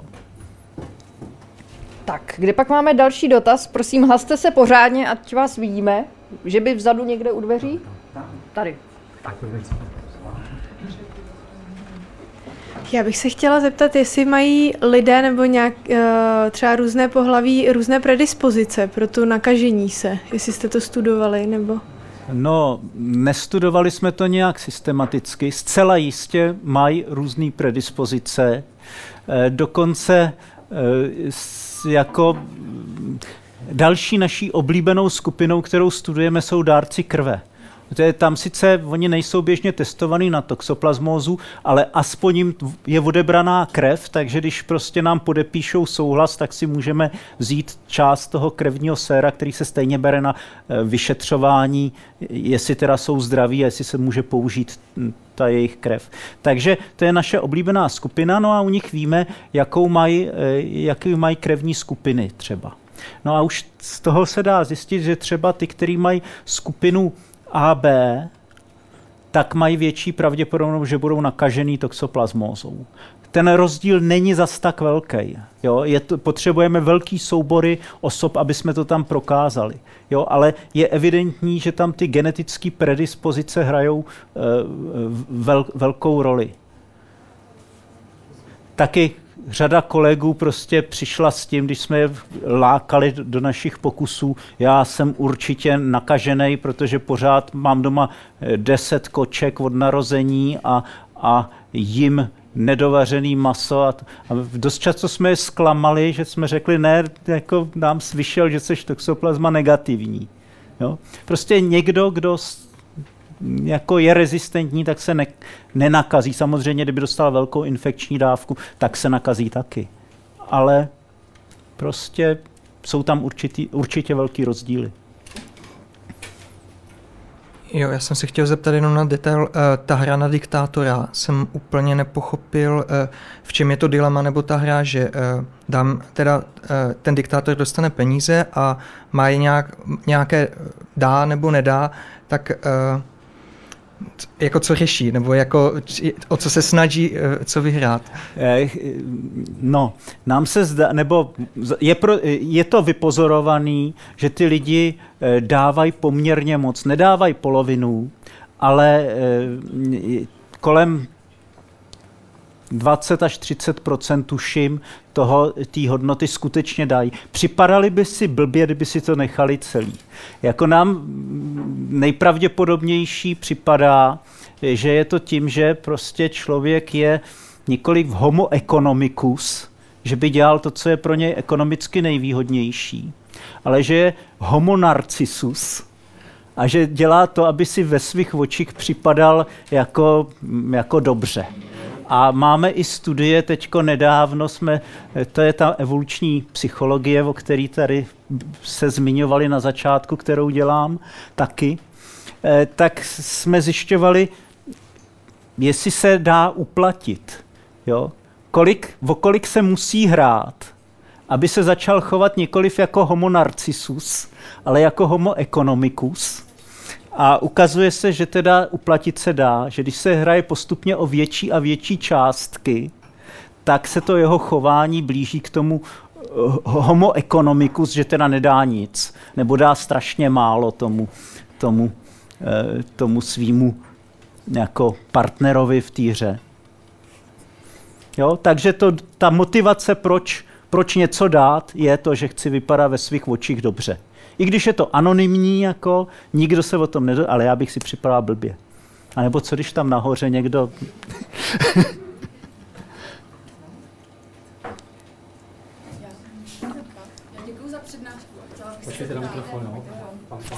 Děkuji za přednášku a chtěla bych se zeptat, jak uh, složitá je léčba a jestli existuje tady nějaká prevence, když ten způsob jakoby, toho nakažení je tak jednoduchý. Hmm. No, Prevence, prevence jistě existuje. Jako pořádně omejvat tu mrkev. Nebo prostě vůbec list, list, kořenová zelenina je asi nejhorší, protože ty cysty jsou zejména jako v půdě. Jo. E, nejíst nedovařený maso, nevochutnávat třeba e, knedlíčky masový, jako těstíčko na masový knedlíčky, jestli už je dobře, dobře okořeněný. Co ještě, tak, kde by se člověk k tomu mohl dostat? Prostě těch možností je dost, jak se nakazit, takže dávat si pozor. To, co jsem na začátku ze srandy říkal, že máte jíst e, e, králičí maso a tak dále, tak eh, si to radši otočte, protože jak jste pochopili, tak nakazit se toxoplasmózou není o co stát. Takže opravdu nejíst syrový maso a pořádně jíst, eh, jíst teda eh, omitou zeleninu. Někde v některých zemích jako hrozí nákaza samozřejmě z, nekv- z povrchové vody, když teda je nekvalitní pitná voda, tak se lidi můžou poměrně dost nakazit ale mm, to je spíš jako, jako nárazový, že když zrovna eh, jako kočka někde poblíž, kde se nabírá eh, jako voda do vodárny, tak pak může být třeba 400 lidí nakažených. Jo, jsou obrovské epidemie z vody eh, pitný. Ale jako celkově je to dost vzácný. Jo, mnohem častěji se lidi ale po jednom, po dvou nakazej z něčeho prostě nedovařeného nebo tak. No a léčba, léčba neexistuje. Dá se léčit akutní toxoplasmóza, dá se zahnat toho parazita do těch eh, tkáňových cyst, ale není zatím lék na, eh, na tu latentní toxoplasmózu. Ono doteďka se zdálo, že toho není potřeba. Že je to vlastně prýma, když ta žena je co nejdřív nakažená, protože jí nehrozí, že se nakazí v době těhotenství. Takže proto se taky ta léčba nehledala. Já si myslím, že teď je jasný, že je potřeba velmi intenzivně jako hledat způsob léčby latentní toxoplasmózy. No a to testování to se neprovádí na mikrofon, A to testování na tu chorobu se, nebo jakoby na toho parazita se neprovádí standardně, takže jako mě kdyby zajímalo, jestli jsem nakažená nebo ne a přijdu ke svému obvodnímu doktorovi, tak ten asi ty testy mi neudělá. No tak on je Bude rád důvod, když udělá, není důvod. eh, jako mm, takhle, když se mu za to zaplatí, tak eh, ne, asi to nejde normálně na pojišťovnu. To by k tomu musel mít nějaký důvod. Jo, tak třeba, já nevím, nateklý, nateklý mandle, a zejména v době, kdyby žena byla těhotná, tak prostě tam si myslí, myslím, že by, eh, kdyby řekla, že teda má podezření, že, že teda mají kočičku a že teda jí tady bolí, tak si myslím, že každý doktor by ji poslal na vyšetření. Jo. Ale jinak nevím, jak. Člověk si to může zaplatit sám, ale je to relativně drahý. Jako jo. Tak já bych se ráda zeptala, jestli se dál pokračuje na vlastně luštění toho genomu té toxoplasmy gondii a kolik genů vůbec třeba má přibližně, kolik bylo rozluštěno a jestli třeba nemá nějaký gen, jako který by byl hodně podobný člověku, lidskému genu. Já vás musím zklamat. Eh, Ne všechno vím. A tohle je zrovna z té z oblasti, kterou eh, takhle intenzivně nesleduju. Vím, že genom je udělaný, ale není ještě úplně zanotovaný. To znamená, neví se, co který gen, co která sekvence vlastně znamená. Jo, takže zatím se tam pořád rybaří a hledá se a anotuje se to, ale hotový to není. Jo, a e, schoda s nějakýma lidskýma genama, myslím, že zatím mm, e, nebyla rozpoznaná a ten gen, který mm, mm, je pro enzym, co syntetizuje dopamín, tak to s tím lidským genem nemá nic společného. To je úplně, to neví se, kde k tomu přišla, vypadá to úplně jinak než, než ten běžný savčí gen. Na Web of Science by ty články teda byly dohledání, že britští kolegové to teda uh, rozluštili, nebo No, rozluštěný, osekvenovaný to je, ale není to ještě zanotovaný. Jo. Takových genomů je naprostá většina teda. Ja som chcela sa spýtať, že jak sa slečna pýtala, ako sa môže dať otestovať, že či sa dá otestovať tak, že sa dá pridať k vám do tej testovacej skupiny. To je velmi náročný, protože my, aby jsme neměli heterogenní vzorky, tak se snažíme, eh, jako, eh, aby všechno bylo z přírodecké fakulty. Jo? Protože jinak bys... Neříkám, že je to typický reprezentant homo sapiens, náš student, jako to v žádném případě ne, ale všichni jsou ujetí tak nějak podobně. Takže se snažíme to dělat. na Takže ně. napríklad VŠHT nie je povolené. To jsme za... Chystáme se na hnojárnu. protože, protože si říkáme, že tam by mohlo být víc těch nakažených, ale těžko říct. No. Ďakujem. Já bych se zastavil u té kauzality mezi nákazou a chováním, respektive změnama chování. Eh, Není možný, že by to bylo obráceně. Když si vezmeme třeba takovou tu podazíravost, což je takový dobrý příklad. Člověk, který je podezíravý, tak asi tam bude nějaký stres, na který na něj působí a vzhledem k tomu, že stres teď je jas, nebo známý, nebo celkem se tomu i věří, že má vliv na imunitní systém, co když se prostě ten člověk, který žije v tom stresu, neochrání před tou nákazou, tou toxoplasmozou a tudíž vlastně je to obráceně, jako jo, že on se nenakazí, protože je podezíravý nebo protože tam je ten stres a protože má slabší imunitní systém. No. Což nejde samozřejmě vyloučit v těch pozorováních, který jste, který jste předkládal, protože tam nemáte člověka, který byl předtím eh, nenakažený a potom ho nakazíte a, a jako ta změna tam není. To jsou porovnávání vlastně dvou skupin polymorfů, ne změny chování, ale rozdíly v chování de facto. Jestli můžete komentovat na tohleto. Samozřejmě studenti se nechtějí, aby jsme nechat nakazit nějak, jako, proto nemají pochopení, ale eh, naštěstí se to dá obejít. Například já jsem tam promítal ty grafy, které jasně ukazovaly, že ty posuny v psychice se s dobou od infekce prohlubují.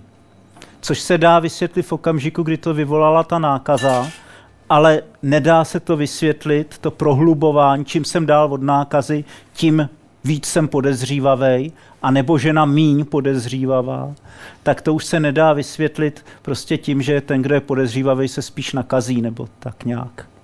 Jo? Takže tohle to je docela dobrý doklad pro to, že, že to tak opravdu že ta kauzalita půjde tímhle směrem. Navíc v, mnoha případech prostě to, co jsme objevili na lidech, tak se pak nějakým způsobem podařilo prokázat i na těch laboratorních zvířatech, kde tu nákazu dělat můžeme, kde, kde teda eh, to byly zvířata, které se nakazily, byly nakažený uměle prostě v rámci toho experimentu.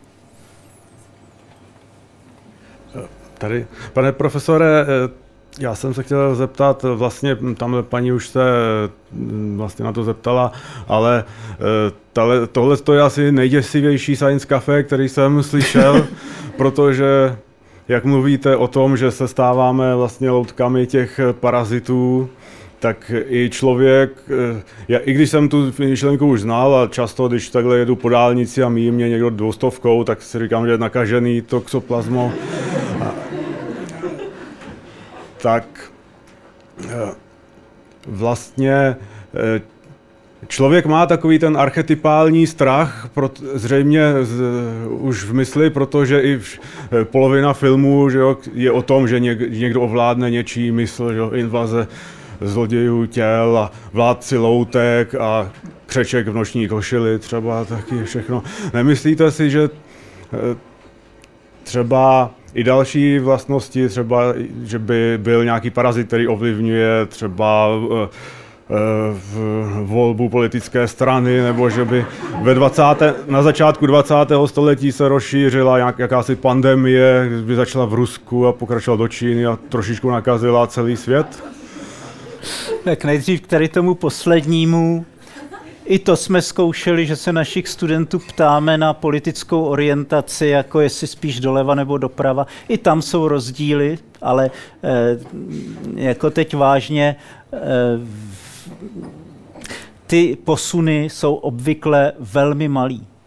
Třeba eh, poměrně solidní rozdíl je v, v v těch reakčních časech a tam to vysvětlí 7% té variability v reakčních časech. Když se kouknu, jak prostě eh, eh, lidi jsou hrozně variabilní, někdo je rychlej, někdo pomalej a jenom za 7% té variability eh, je odpovědná ta toxoplasmóza. A to říkám, to je ten poměrně silný efekt. Co se týče těch psychických změn, tak tam ty posuny jsou opravdu relativně malý.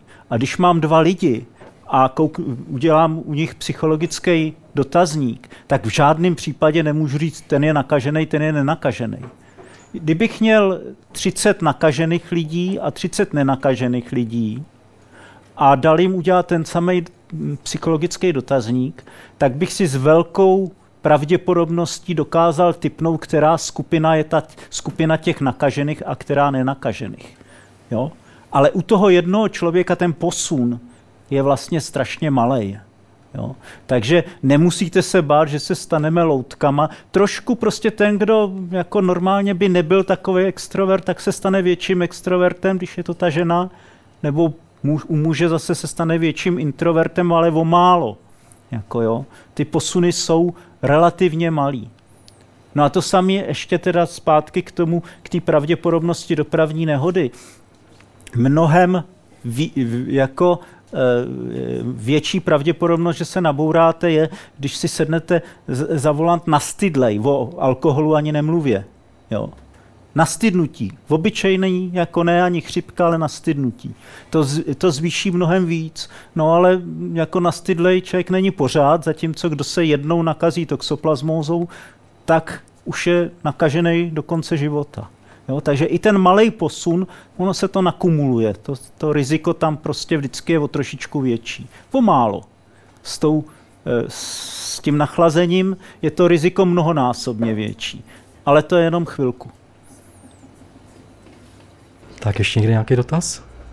Běžím.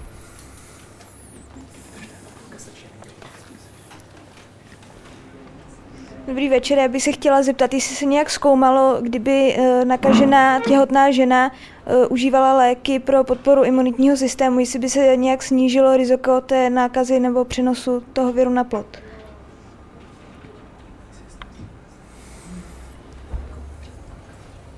Nejsem si jistý, Řekl bych, že, že, to, že by se to zkoumat mělo, že prostě opravdu tohle samozřejmě ginekology zajímalo a e, lidi a doktory, kteří teda se věnovali té kongenitální toxoplasmóze, ale já žádnou takovou práci jako solidní neznám a v běžné literatuře se to nevyskytuje v nějakých těch souhrných článcích. Prostě ví se, že když se nakazí žena, tak je dobrý včas rychle podat jako léky, které jako ty tachyzoity rychle zaženou do těch bradyzoitů, do těch cyst, že tím se sníží to riziko, ale jestli teda i prostým podáváním eh, nějakých přípravků na zvýšení té imunity se dá to omezit. No ono je to dvousečný. Jako ono samozřejmě se tím zase zvýší pravděpodobnost potratu. A jde o to, co by rozhodně teda dávat to naslepo všem ženám, když jsou těhotný. Eh, oni jsou pracně imunosuprimovaní, to si to tělo udělalo, tu imunosupresi, aby neodhojilo toho parazita, ten plot, který v ní roste.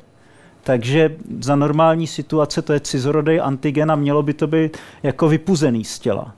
Ale žena, těhotná žena, to má zařízený tak, že specificky tenhle ten typ imunity je hodně potlačený. No a my, když do toho zašťouráme nějakým takovýmhle přípravkem, tak by, tak by to mohlo špatně dopadnout.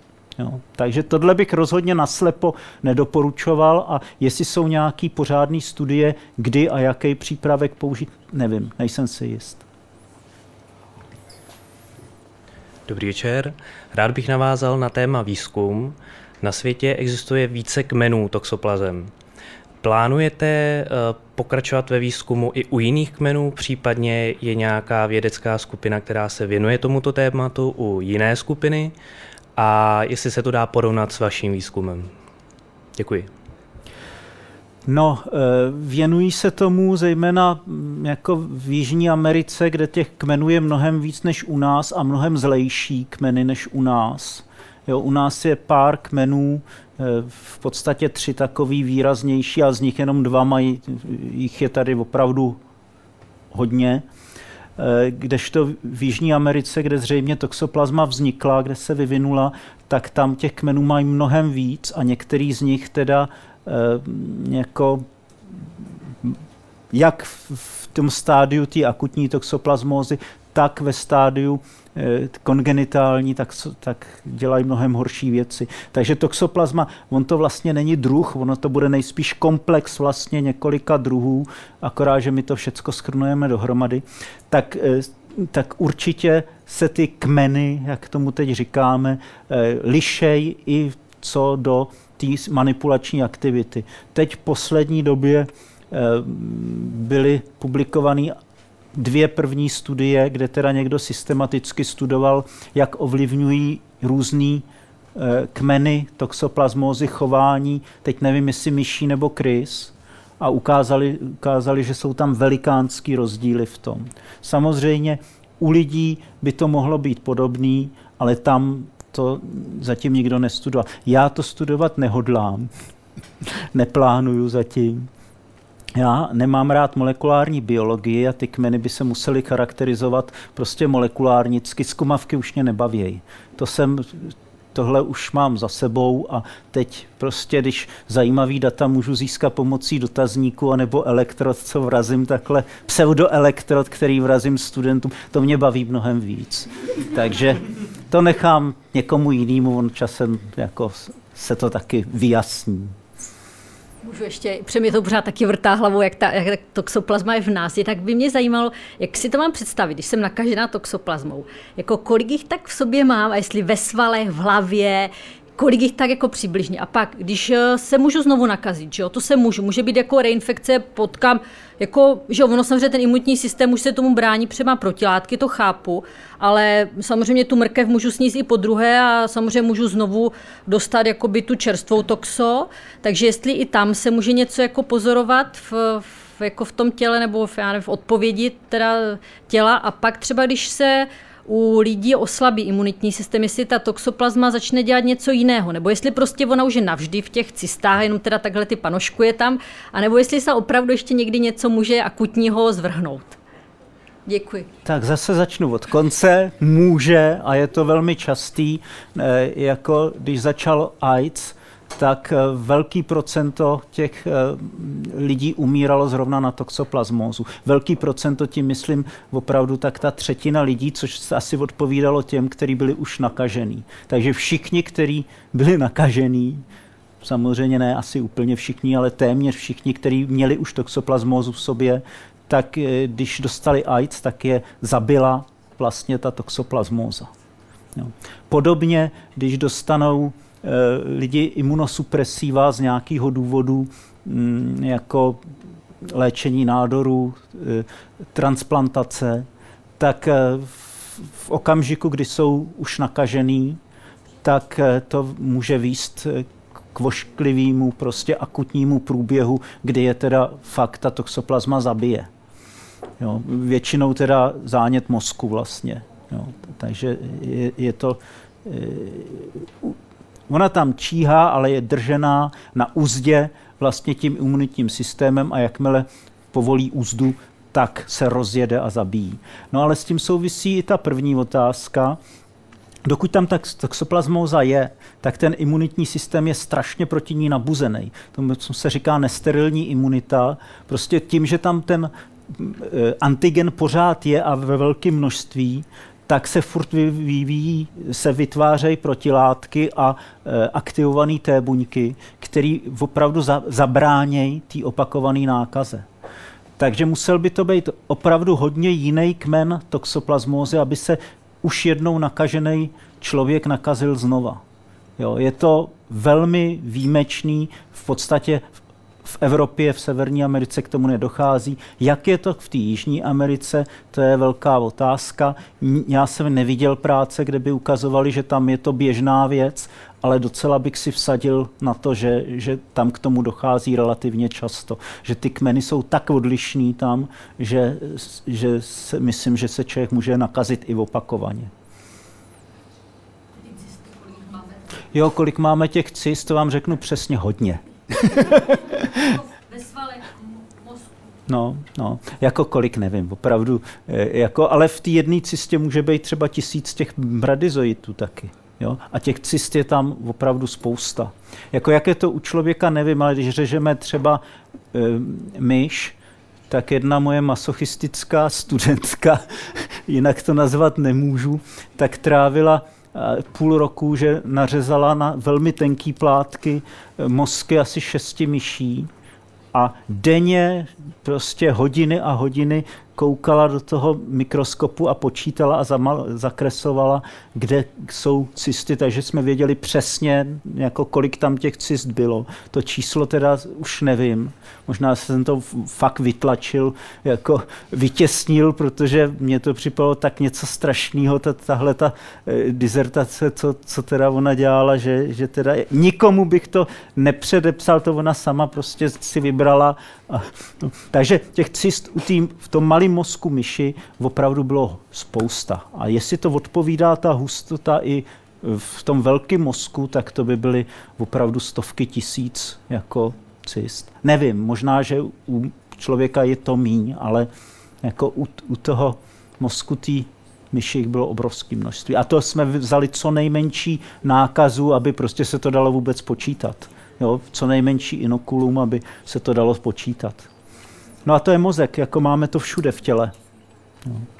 Já teda uh, by mě zase pro změnu zajímaly v těch kočkách to pohlavní rozmnožování, jakože mně, mně přijde zvláštně, jestli chápu, v člověku je to teda jakoby klon jednoho parazita, který se tam dostane a v těch kočkách, aby to mělo smysl, to pohlavní rozmnožování, tak je potřeba teda, aby se tam dostali nějak, aspoň dva různí, kteří se nějak můžou vyměnit ty geny a nebo i více, tak by mě teda jako zajímalo jednak, kolik jich tam tak je a jestli to není problém, že už je to jakoby trojčásticová srážka, jako že normální pohlavní rozmnožování je nějaké dva, dva elementy se musí nějak potkat správně a u těch koček ještě, že je to zprostředkované, tak Ono u toho pohlavního rozmnožování eh, jako eh, ono má cenu i v, za situace, že teda se nepotkají ty dva. Jo? Protože ono stejně to potomstvo z toho, nepohlavního, z toho pohlavního roznožování, i když prostě mm, jako se rozmnožují pohlavní buňky ze stejného jedin, původně stejného jedince, tak ty potomci jsou různorodí, protože si prostě segregují jinak ty chromozomy a dochází tam k rekombinaci, takže každý je trošičku jiný. Stačí, když jednou za čas se povede to o echt pohlavní rozmnožování, kdy teda zrovna ta kočka se nakazí ze dvou zdrojů a pak teda jako se úplně objevějí nový, nový kombinace, které tam nikdy nebyly, ale i bez toho má to pohlavní rozmnožování cenu, když se rozmnožuje ten prvok sám ze sebou de facto. No, no a e, jak často jako k tomu dojde k té vícenásobné nákaze té kočky, to je právě problém. Já si myslím, že velmi málo kdy. A já osobně se domnívám, že je to kvůli tomu, že, že kočka, domácí kočka, není tím původním a tím hlavním hostitelem toxoplasmózy. To je dneska, protože kočku domácí rozšířil e, po světě člověk. Dneska je e, na země kouli, tuším, se odhaduje 4 miliardy domácích koček.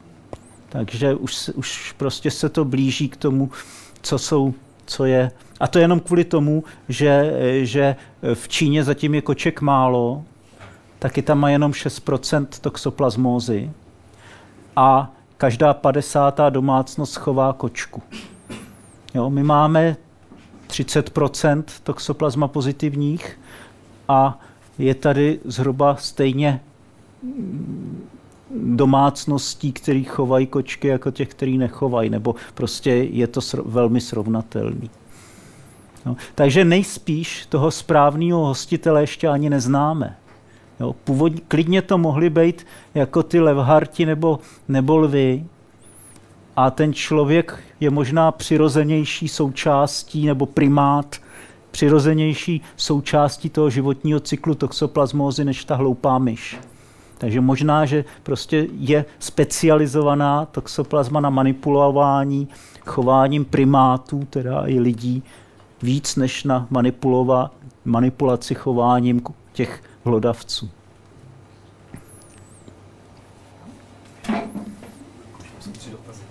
Ještě tam si dotaz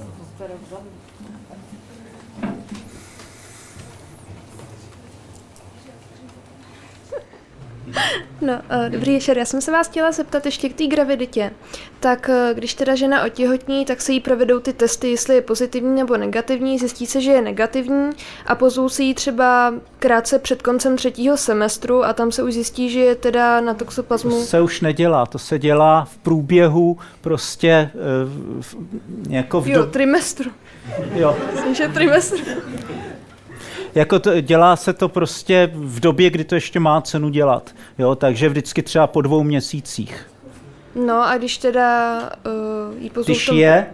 No, když v tom prvním měsíci není. Tak se dělají tyhle kontroly. No a zjistí se třeba, že na konci prvního trimestru už je. No tak uh, jste říkal, že ta pravděpodobnost, že ten pod bude nakažený, je 10 až 15 hmm. Ale potrat myslím, že se dá udělat do konce třetího měsíce, tak mě zajímalo, jakoby dokdy lze prokázat, že ten plod se taky nakazil teda.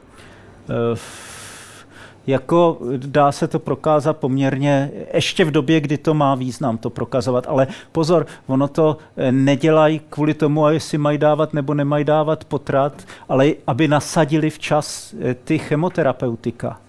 Jo, prostě ty léky, které můžou potlačit e, akutní toxoplasmózu a snížit riziko, že vůbec k tomu, k té nákaze toho plodu dojde. Jo, to je až to poslední, když se pak ukáže, že teda opravdu je tam hydrocefalus nebo něco takového, tak samozřejmě může jako se asi uvažovat o tom potratu. Ale e, primární cíl tady toho screeningu je včas nasadit léky proti akutní toxoplasmóze a snížit pravděpodobnost nákazy toho plodu. Takže samotný ten plod se testovat nedá? Ne, ne. Ne. Takže teda, když se gravidní žena dozví na konci třetího uh, měsíce, že je teda na toxoplasmu pozitivní, tak uh, tak se prostě musí rozhodnout, jestli si to dítě nechá. No to, nebo... by, to by bylo, to jí snad ani doktor, rozumný doktor by jí to nepovolil. No dobře, ale někdo, kdo třeba by jakoby si uh, bral v potaz, že furt jakoby má tu 15% šanci, že když teďka prostě překlene ten první trimestr, tak potom už, když bude mít zrovna smůlu a dostane se do těch 15%, tak... Poře- tam je důležitý sledovat, co se teda s tím plodem děje. Jako tam jde o to vchodit na, to se dá ultrazvukem nebo těma moderníma zobrazovacíma metodama rozpoznat, jestli je nakažený ten plod. Jo, to, to se dá poznat. Mně šlo spíš jenom o to, jako za jak dlouho se to u toho plodu projeví. Ale už asi všechno. no, ještě včas, aby mělo cenu něco jako dělat, no. Já bych se ještě chtěla zeptat, jak jste říkal, že u toxoplasma pozitivního člověka jsou vlastně ty cysty všude, tak jestli je možný přenos člověka na člověka třeba právě přes krevní konzervu při transplantaci a po případě, jestli se zkoumalo i přes sliny nebo po hlavním styku, nebo jestli je to možná, možné i takto. No, to je hodně důležitá otázka. Eh, Doteď eh, ví se, že teda je to možný i nějakým způsobem se nakazit třeba přes sliznice. Jo. Takže eh, ono zřejmě to inokulum by muselo být hodně velký, jo, aby k tomu došlo. Transplantace určitě. Dost často se stalo, teď se to snad hlídá, dokonce i u nás se to hlídá, snad doufám, že rozebrali nějakého motorkáře na náhradní díly a udělali několik transplantací a radovali se a pak jim exli, prostě ty, ty příjemci prostě jim pomřeli na toxoplasmózu, protože samozřejmě ty dostali imunosupresiva a bylo po nich. Jo? Takže to se teď snad hlídá ale e, to riziko je poměrně velký toho přenosu. E, s tou krví to tak velký není, to by, musela, e, to by musel mít ten dárce akutní toxoplasmózu. Jo. A to je malá pravděpodobnost. Ale nulová není. No ale zajímavější je teda nějaký přes třeba ty sliny nebo pohlavním stykem. U hlodavců a u psů a ještě u něčeho dalšího se prokázalo, velmi, se ukazuje, že teda pohlavním stykem to velmi dobře jde od toho samečka na tu samičku. U těch myší v podstatě ve 100% případů, že ten nakažený sameček nakazil e, ty myšky. Jak je to u člověka, doteďka se o tom jako ani nemluvilo a neuvažovalo ale já mám pocit, že jsou docela dobrý indicie, protože to funguje i u člověka. Pr- protože, jestli já bych to ještě dopověděl, eh, u mužů je v podstatě jeden vrchol, kdy se teda nakazí toxoplasmózou a to je prostě někdy pět let, šest let, prostě když se tam, když se e, popelí prostě po zemi a volizuje, ochutnává hlínu a takový. U holčiček je tenhle ten vrchol taky a další nastupuje někde kolem 25. Eh, až 27. Eh, jako eh, roku věku.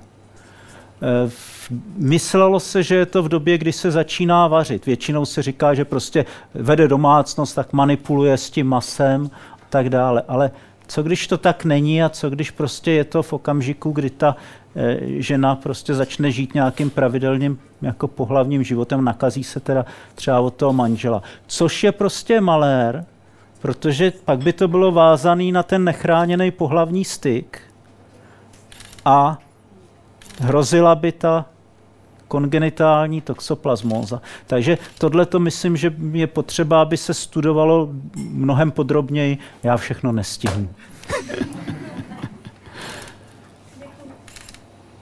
Dobrý den, já bych měl dotaz k tomu vývoji toxoplasmózy. Jaká je teorie, že jak vlastně vznikne parazit s takhle složitým životním cyklem, který vyžaduje jednoho, para, jednoho hostitele, který má pohlavní množení a druhého hostitele, který má, který, do kterého se dostane ten hlavní hostitel ho musí sežrat?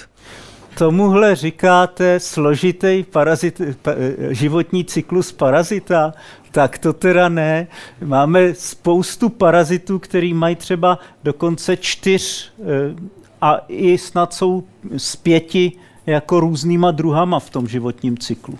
Jo? To je naprosto běžný, že ten cyklus je velice komplikovaný a prostě ten, jak už jsem říkal, ten jeden kmen, který dokáže se šikovnějíc dostat z toho mezihostitele do toho hostitele, třeba tím, že si najde ještě dalšího mezihostitele, který, který ho mezi tím do toho cyklu vloží, tak ten je obrovským způsobem zvýhodněný, protože paraziti většinou produkují stovky tisíc, taková, tox, taková eh, tasemnice, ta produkuje, myslím, z jednoho článku několik stovek tisíc prostě těch e, vajíček denně.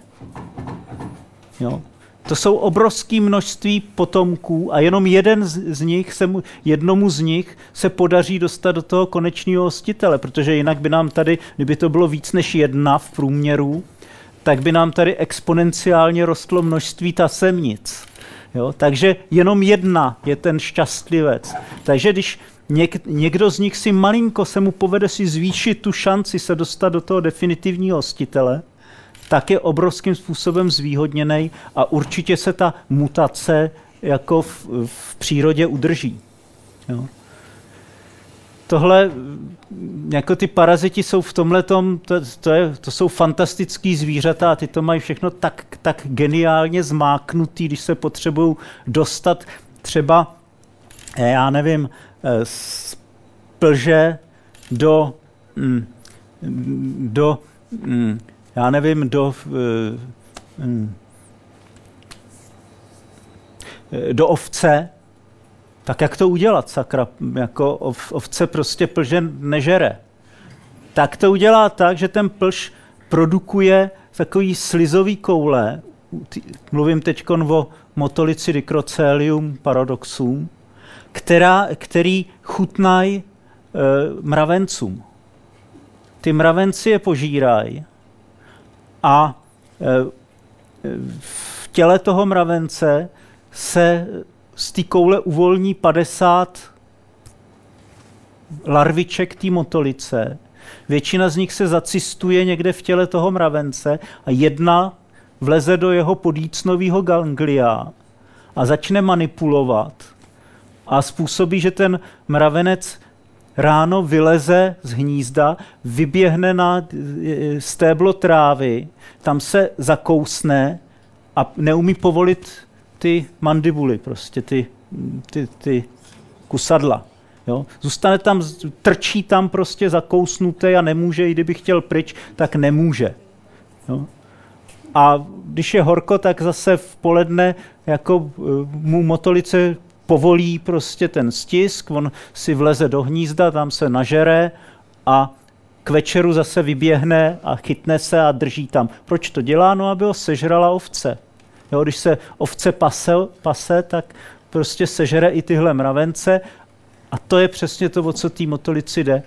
ale jak takový zachování vznikne, jak se prostě vyvine prostě z nějakého jedno, jednohostitelského parazita, že začne brát ty dva, dva hostitele.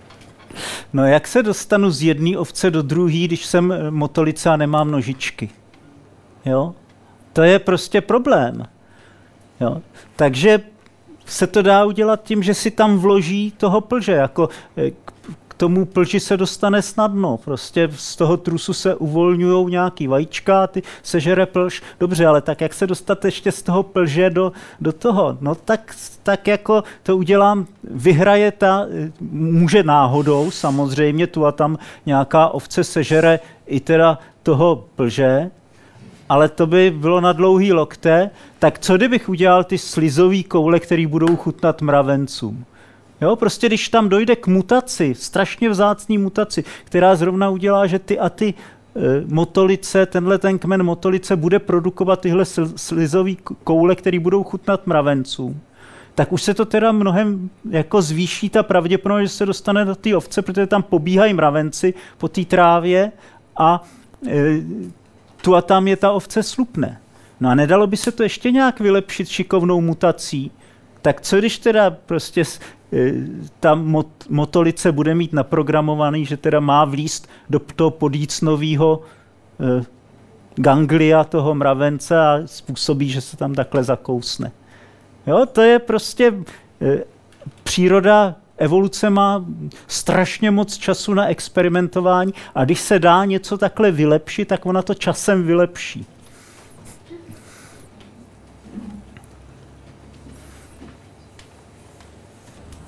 Tak já vám děkuji za to, Dazy, ale prosím ještě minutku vydržte. Já poprosím pana profesora, aby zvážil, kdo dostane jako odměnu knihu Pozor Toxo. Tak chvilku vám dám čas na zvážení, koho odměníme. A vás bych ráda srdečně pozvala na naše další Science Café. 9. října, opět druhé úterý v měsíci, proběhne zde v kavárně Potrvá, opět od 7 hodin večer, Science Café s panem profesorem Václavem Girsou z Ústavu památkové péče a budeme se bavit o tom, jak probíhá obnova historických staveb. Ale ještě předtím, příští čtvrtek 20. září od 16.30 proběhne odpolední takzvané junior kafe, které je určeno především eh, mladým fanouškům a příznivcům vědy, kterých je tady dnes hodně, takže tímto vás srdečně zvu. Eh, také na příští čtvrtek 20. Eh, září naším hostem bude Martina Balcarová, což je mladá bioložka, potápěčka a fotografka, která přinese spousty zajímavých snímků z podmořského života a představí Eh, vám život na korálovém útesu. Já jsem viděla některé ty fotografie a opravdu stojí za zhlédnutí. Eh, ona se potápí od 12 let, takže vám i přiblíží tu svoji cestu k vědě, která ji přivedla až tam, kde je teď.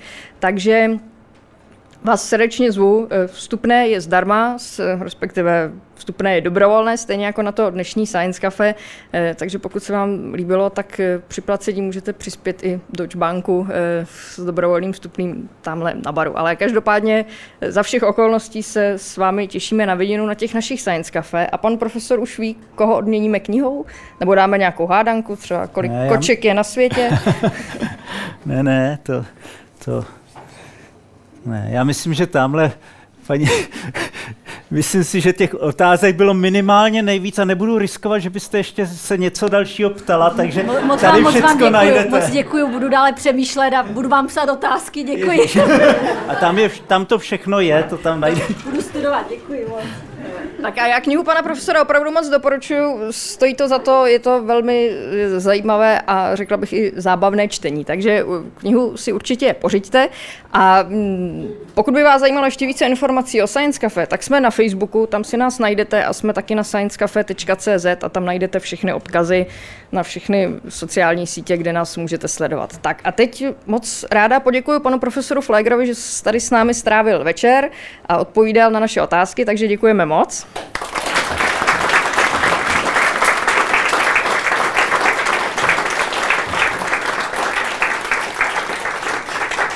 Eh, děkuji Josefu Kačírkovi z Českého rozhlasu Leonardo.